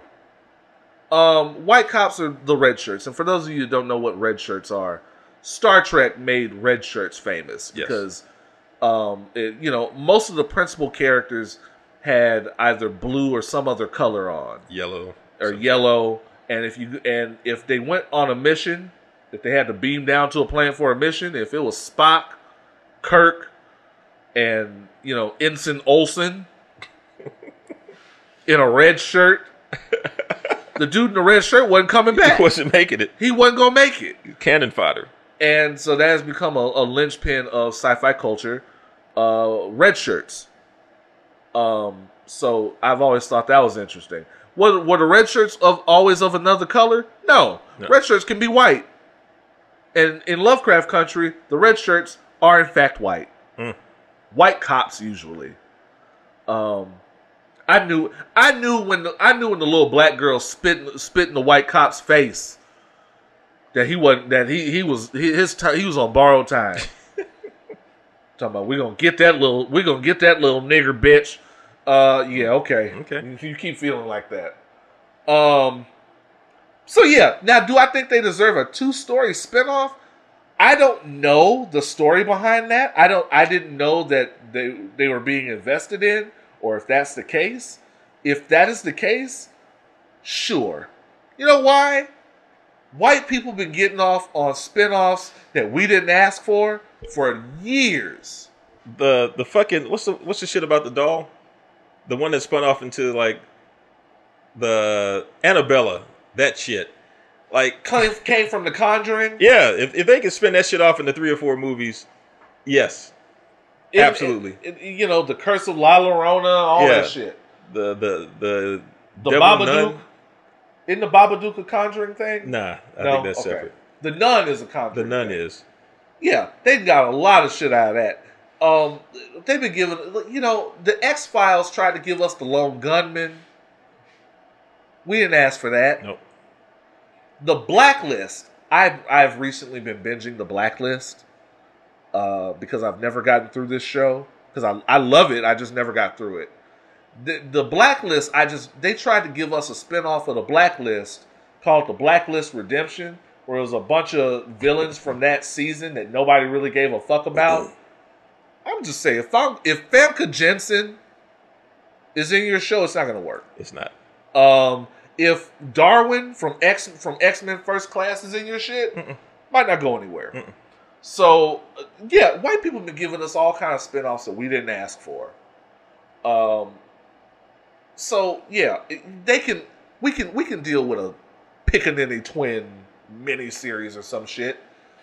Um, so yeah, thank you Gustavo, thank you Karen for your uh, questions, for your listener letters. Um, opinionswhileblack.gmail.com is where you need to get in touch with us for all of your opinions while black needs. That includes advertising. Please don't find me in a comment section somewhere if you know I host a podcast and comment under my comment about whatever talking about talking about inbox me bro need to get at you. Please don't. Please don't do that. Just get at me. Just just just email me bro. Yeah. just email me. It, i'm very accessible. Um with that said it is time for the top three stfus who are the three people in america that need to shut the fuck up? Shut up! um quick runner up on the on the on the same note of watchmen. Uh runner up for shut the fuck up is damon lindelof uh, who wrote the, the show for Watchmen? Yeah. Damon Lindelof was was quoted as saying that a lost sequel is feasible. No, Nope. no, Nope. no. It is not. Fuck out of here. No, we're not falling for the banana in the tailpipe again. Never. Nope. You you got me through Lost one time, the first time. You know how many times I've rewatched Lost since then? None. Never. Zero. None. Not once. You hit me with the banana in the tailpipe. You got me sucked in for five seasons. Actually, I jumped in around like see the end of season two, uh, which was really weird. I, I jumped in on the episode number two. My wife watched the first episode. She watched the pilot. She was like, "Hey, you need to check out this show. You might like it." I got hooked on the second episode. She stopped watching. I sat, I stuck with it through five seasons, and I was like, "This is again." I've said this before. Storytelling was great. The way that it built a mythology was Yeah. great. The resolution Bullshit. worst. Bullshit. The most dissatisfying conclusion to a series I've ever dealt with. You gave us all that for fucking for fucking Hurley. Hurley, Hurley. get the fuck out of my. Where is he now? Exactly. That's what I'm Jorge saying. Garcia. He's he's. I think he was in some stuff. he was. Yeah, he was in some. I mean, let's be honest. It's not a lot of people that survived loss, except for that Hobbit.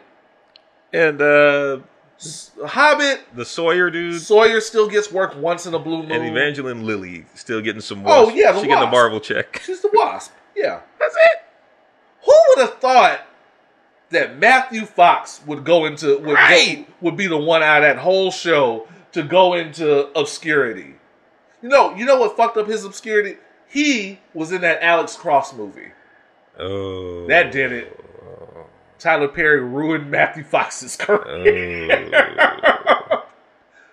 Oh, and my man, the black dude, Murch from from from Best Man. Yeah. He's always in some shit. Who was also in Oz. Um He just, you know, we were. I was talking about it with somebody. Maybe shout out to Brandy. Um, he is literally the best part of Romeo and Harold Juliet. Perrineau. Harold Okay. Harold Perrineau. That's I, I had to think of his name. he is the best part of Romeo and Juliet that nobody talks about. That remake with Leo, Yeah. he ate that shit. And there were some people in that movie that were at the top of their fucking game. Harold Perrineau does not get talked enough uh, get talked about enough as Mercutio. He ate that fucking movie. He did. Every scene with him in it was lit. He ate people the likes of John Leguizamo. He's a good actor. He is a wonderful actor. Um, so yeah, fuck Lost. No, we don't need to revisit Fuck. Lost. We, we that's one of those things where it has some good points. I don't need to live relive it. Yep. And message boards are no longer a thing. So Right. we no longer need Lost. I don't need lost the new class or lost the college years and none of that bullshit. Lost. Oh, by the way, it wasn't purgatory. no, No. fuck y'all. what the fuck ever happened to the polar bear? Why was the dog there? You know what I'm saying? Ben Linus had a pretty good career coming out of that. He did. He did. He he he got off on that uh uh person of interest. Person of money. interest, yeah. that was a good show. Um, number three is Tory Lanez. Number three is Tory Lanez. Tory Lanez this week was finally charged in the shooting of Megan Thee Stallion. Um, he went. Now I've noticed since he dropped that album, he has been very talkative. He went on social media to say, and I quote, "A charge is not a conviction." Just you wait, motherfucker. Okay. okay. Give it time. You really underestimating these white folks. You say that now. you you really don't know what time you living in, do you? A charge is not a. Are, are, are you saying you didn't do anything? Okay. He still hasn't really actually said that he was innocent. I, I saw in my YouTube feed he had some kind of video pop up with his son on it or some shit, and I refused to click on it. Fuck him. His name is Daystar. Who? Tory Lanez. His actual name is Daystar. D A Y Star? I'm pretty sure his name is Daystar. I'm not. Gonna, I'm not going to Google it. By the way, Okay. Yeah, his name is Daystar. you know what? I'm going to Google it. His name is Daystar. That sounds like that sounds like a Blade villain. It sounds like a Rob Liefeld character. um. yeah, Tory Lanez, it's it, that's not the moment. That's not your moment. Nothing happening right now is your moment. It's not. And I think the thing that His name is Daystar. his name is Daystar. Um, I swear he's a top. Gun. That sounds like a Top Gun character. Oh my goodness, man. He sounds like a generic X Men character. um, this is this was not the time for that. This is not the time for you to say anything other than about your guilt or your innocence or your understanding that harming black women is wrong. That's it. That's all you need to be saying for yourself. I don't understand why you don't have a team telling you that this is all you need to be saying for yourself. now, if he were accused of hitting her with his hands, and he said that he was innocent of that shit, I would believe him. Might I partake in those nerds? Absolutely. Thank you, sir. If it was anything involving his hands being placed on another person in an act of violence, I, I would I would believe him if he said he did do it because we've seen him in his hands, and we know that if, if him and Megan had a straight up fight fight, Oh, he'd have got duffed. she would have she would have hunters glenned his ass. He'd have got waxed. I just don't understand what happened to teams. What happened to people that pull you to the side and go, nah, bruh. As we've seen with him, it's already too late for that. He got to a point where he shot a woman And in the dropped foot. an album about it. Right. So the the whole team concept is long gone. It, it's look, he's been not having a team ever since he had a fight with two people, neither of which knew he was there. Nobody pulled him out of that. they let him keep running back into it. Let me tell you something. He should at least have a legal team dedicated to pulling him to the side and going, nah, bruh. This is an ongoing investigation. The least you can do is not drop an album about something that's in an ongoing investigation. Your money ain't long as Hove. No, sir. You ain't got Hove money. He ain't even got Cardinal Offishall money. Come on, man. Cardinal Offishall. A real Canadian. You know what I'm saying? oh shit. All we're saying, Tory Lanez, is unless you have something to say, um, actually, no, it, it- it doesn't even matter. It doesn't matter. Just Yeah. shut the fuck up. Just, just Shut up! Just shut the fuck up. It doesn't matter. Nothing you say is of relevance at this point. yeah. Um, your album, your album went double frankincense, triple myrrh. We've already demonstrated that we don't care about anything you have to say right now. Just shut up. Just be quiet. Um, number two is Jaguar Wright. She still? So we we we I went on and bypassed this on the list uh the past few weeks. The, when we left talking about Jaguar Wright, she was definitely getting her shit off. She was um unpacking a lot of her relationships with um a lot of, a lot of people that came out of Philly Mhm. at a certain time, the Roots, uh uh Erykah Badu, Jill Scott in in the wake of Malik B's death. Right. She's still on Instagram live talking shit. Well, she ain't got shit else to do. Uh, it's definitely not. She's definitely not. You know, putting an album out. Um, now she's talking about Mary J. Blige. Allegedly, she allegedly, according to her, Mary J. Blige is a lesbian that she may or may not have had a sexual relationship with, and that's why her marriage to Kendu did not work out. So, here's my thing. If this is not true, it's nasty.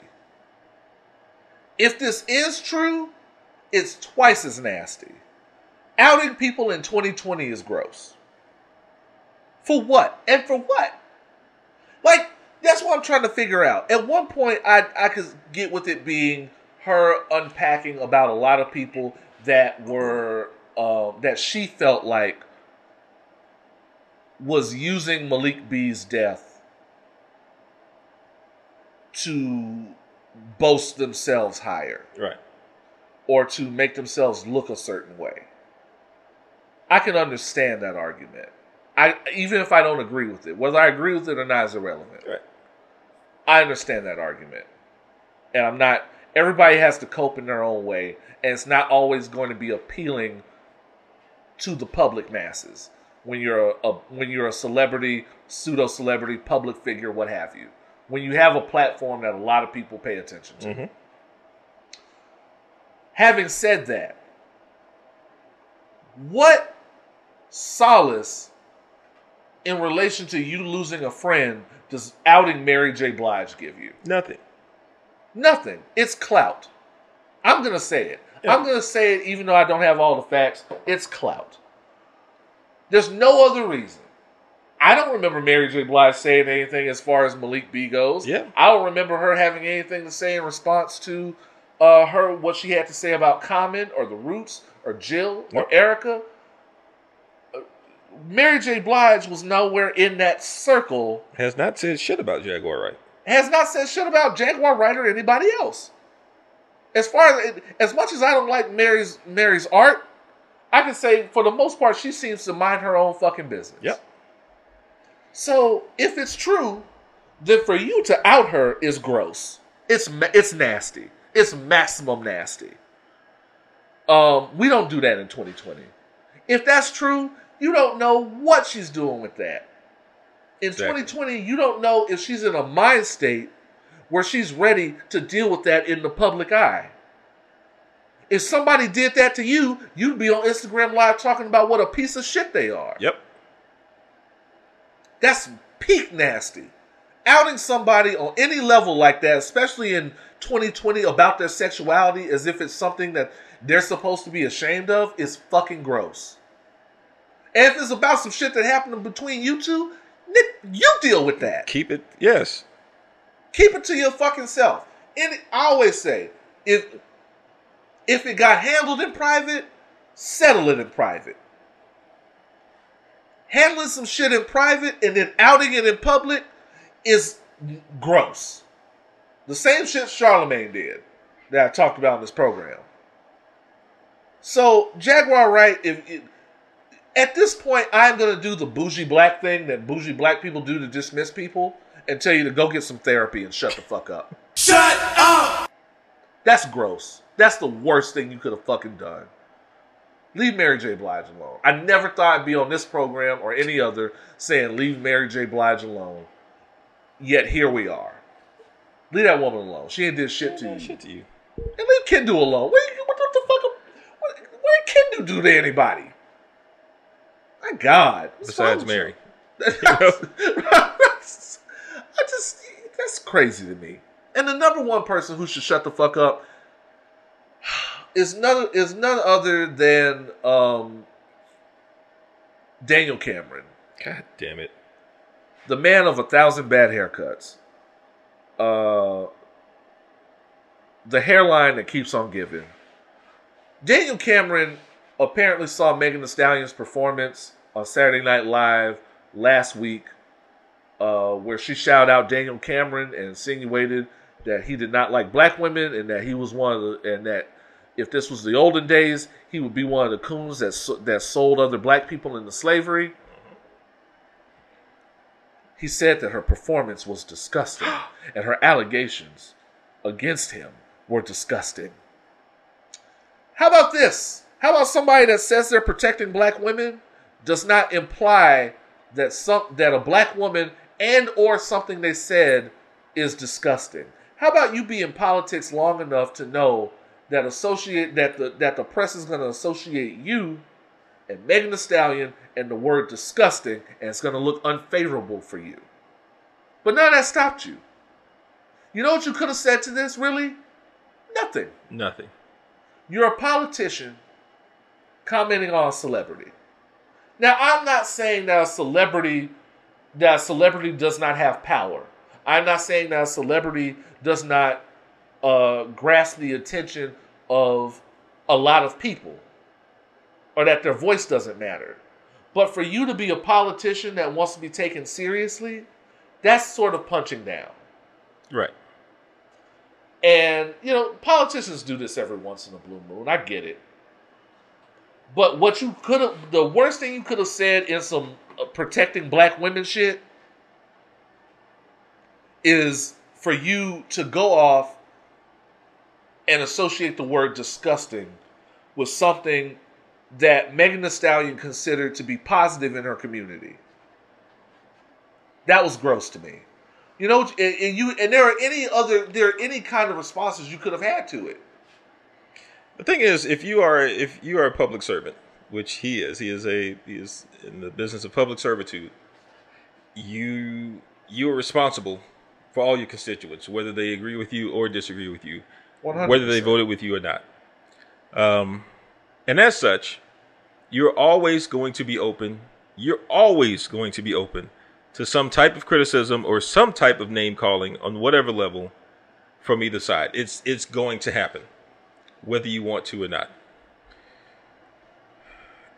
If you're in his position, you you can't allow yourself to to fall into that type of partiality Yeah. so to speak.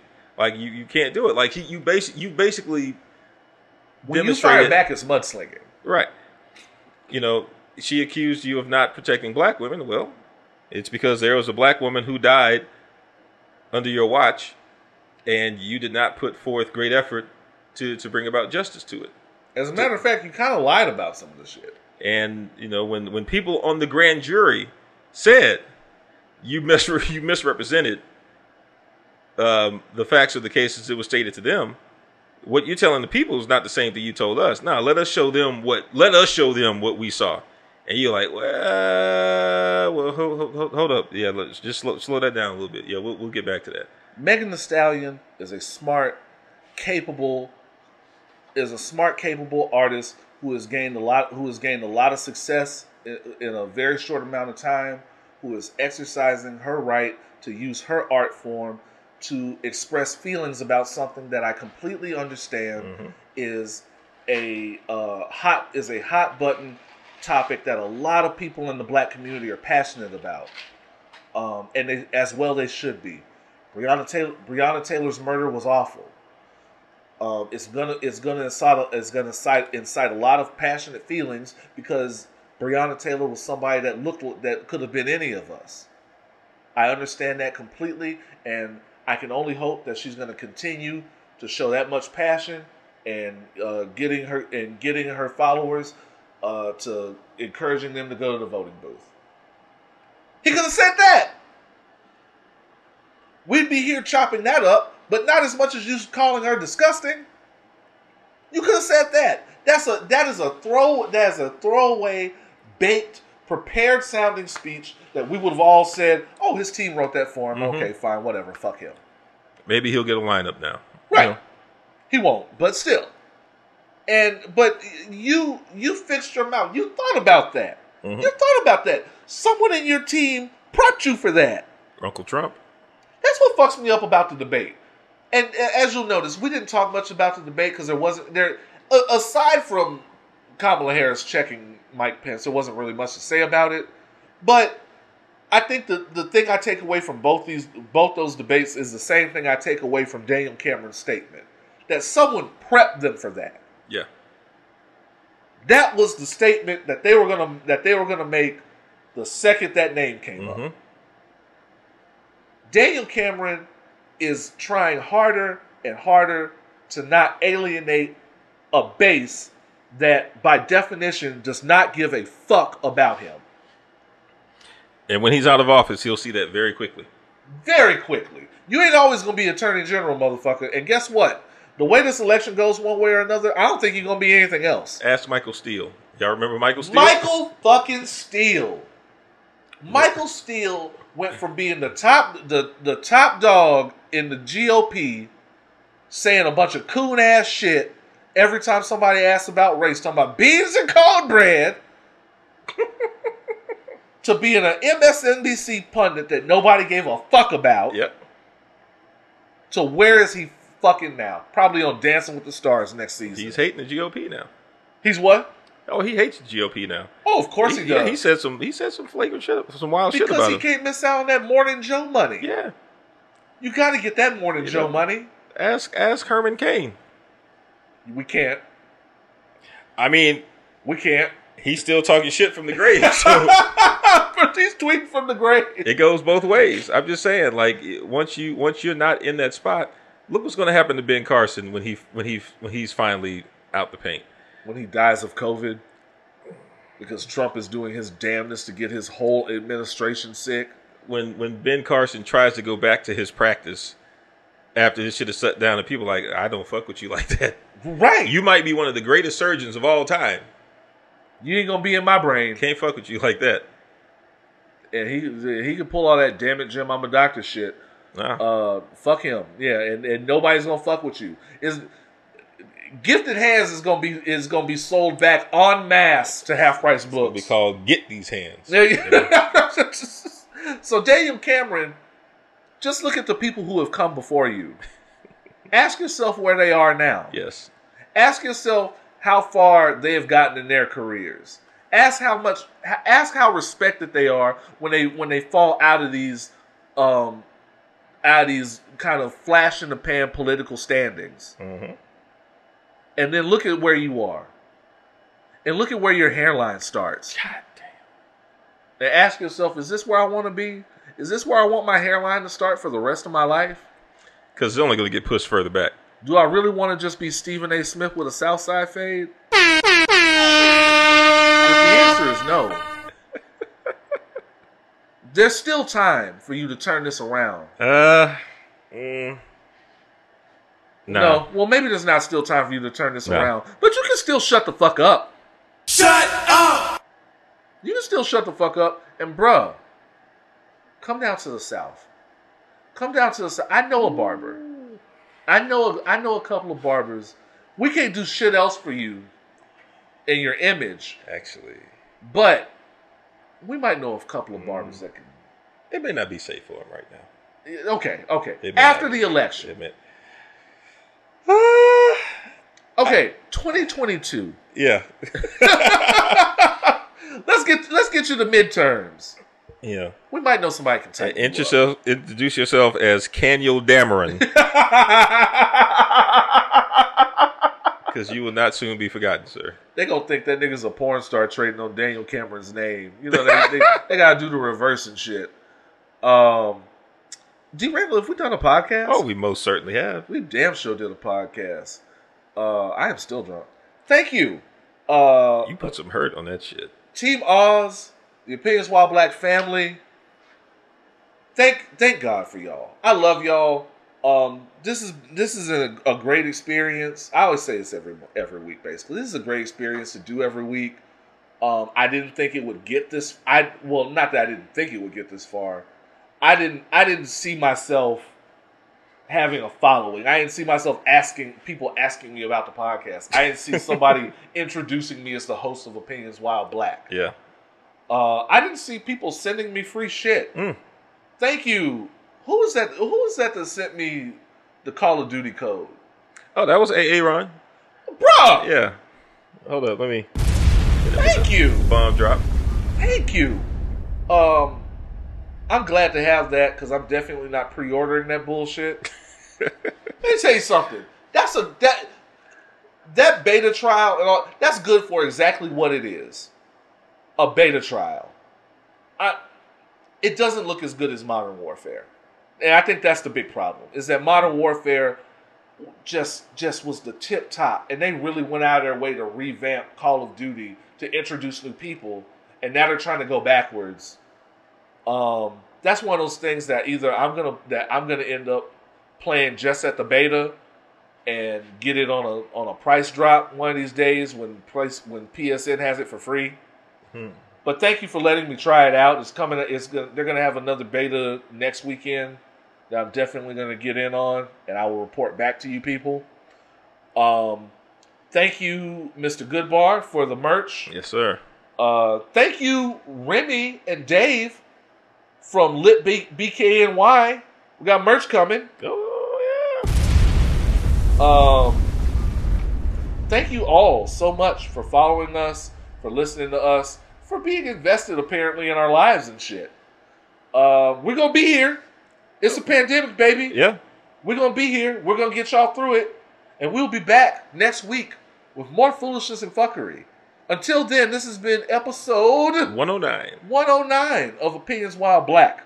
I have been Oz, I might still be D Randle. and as always, imparting titties.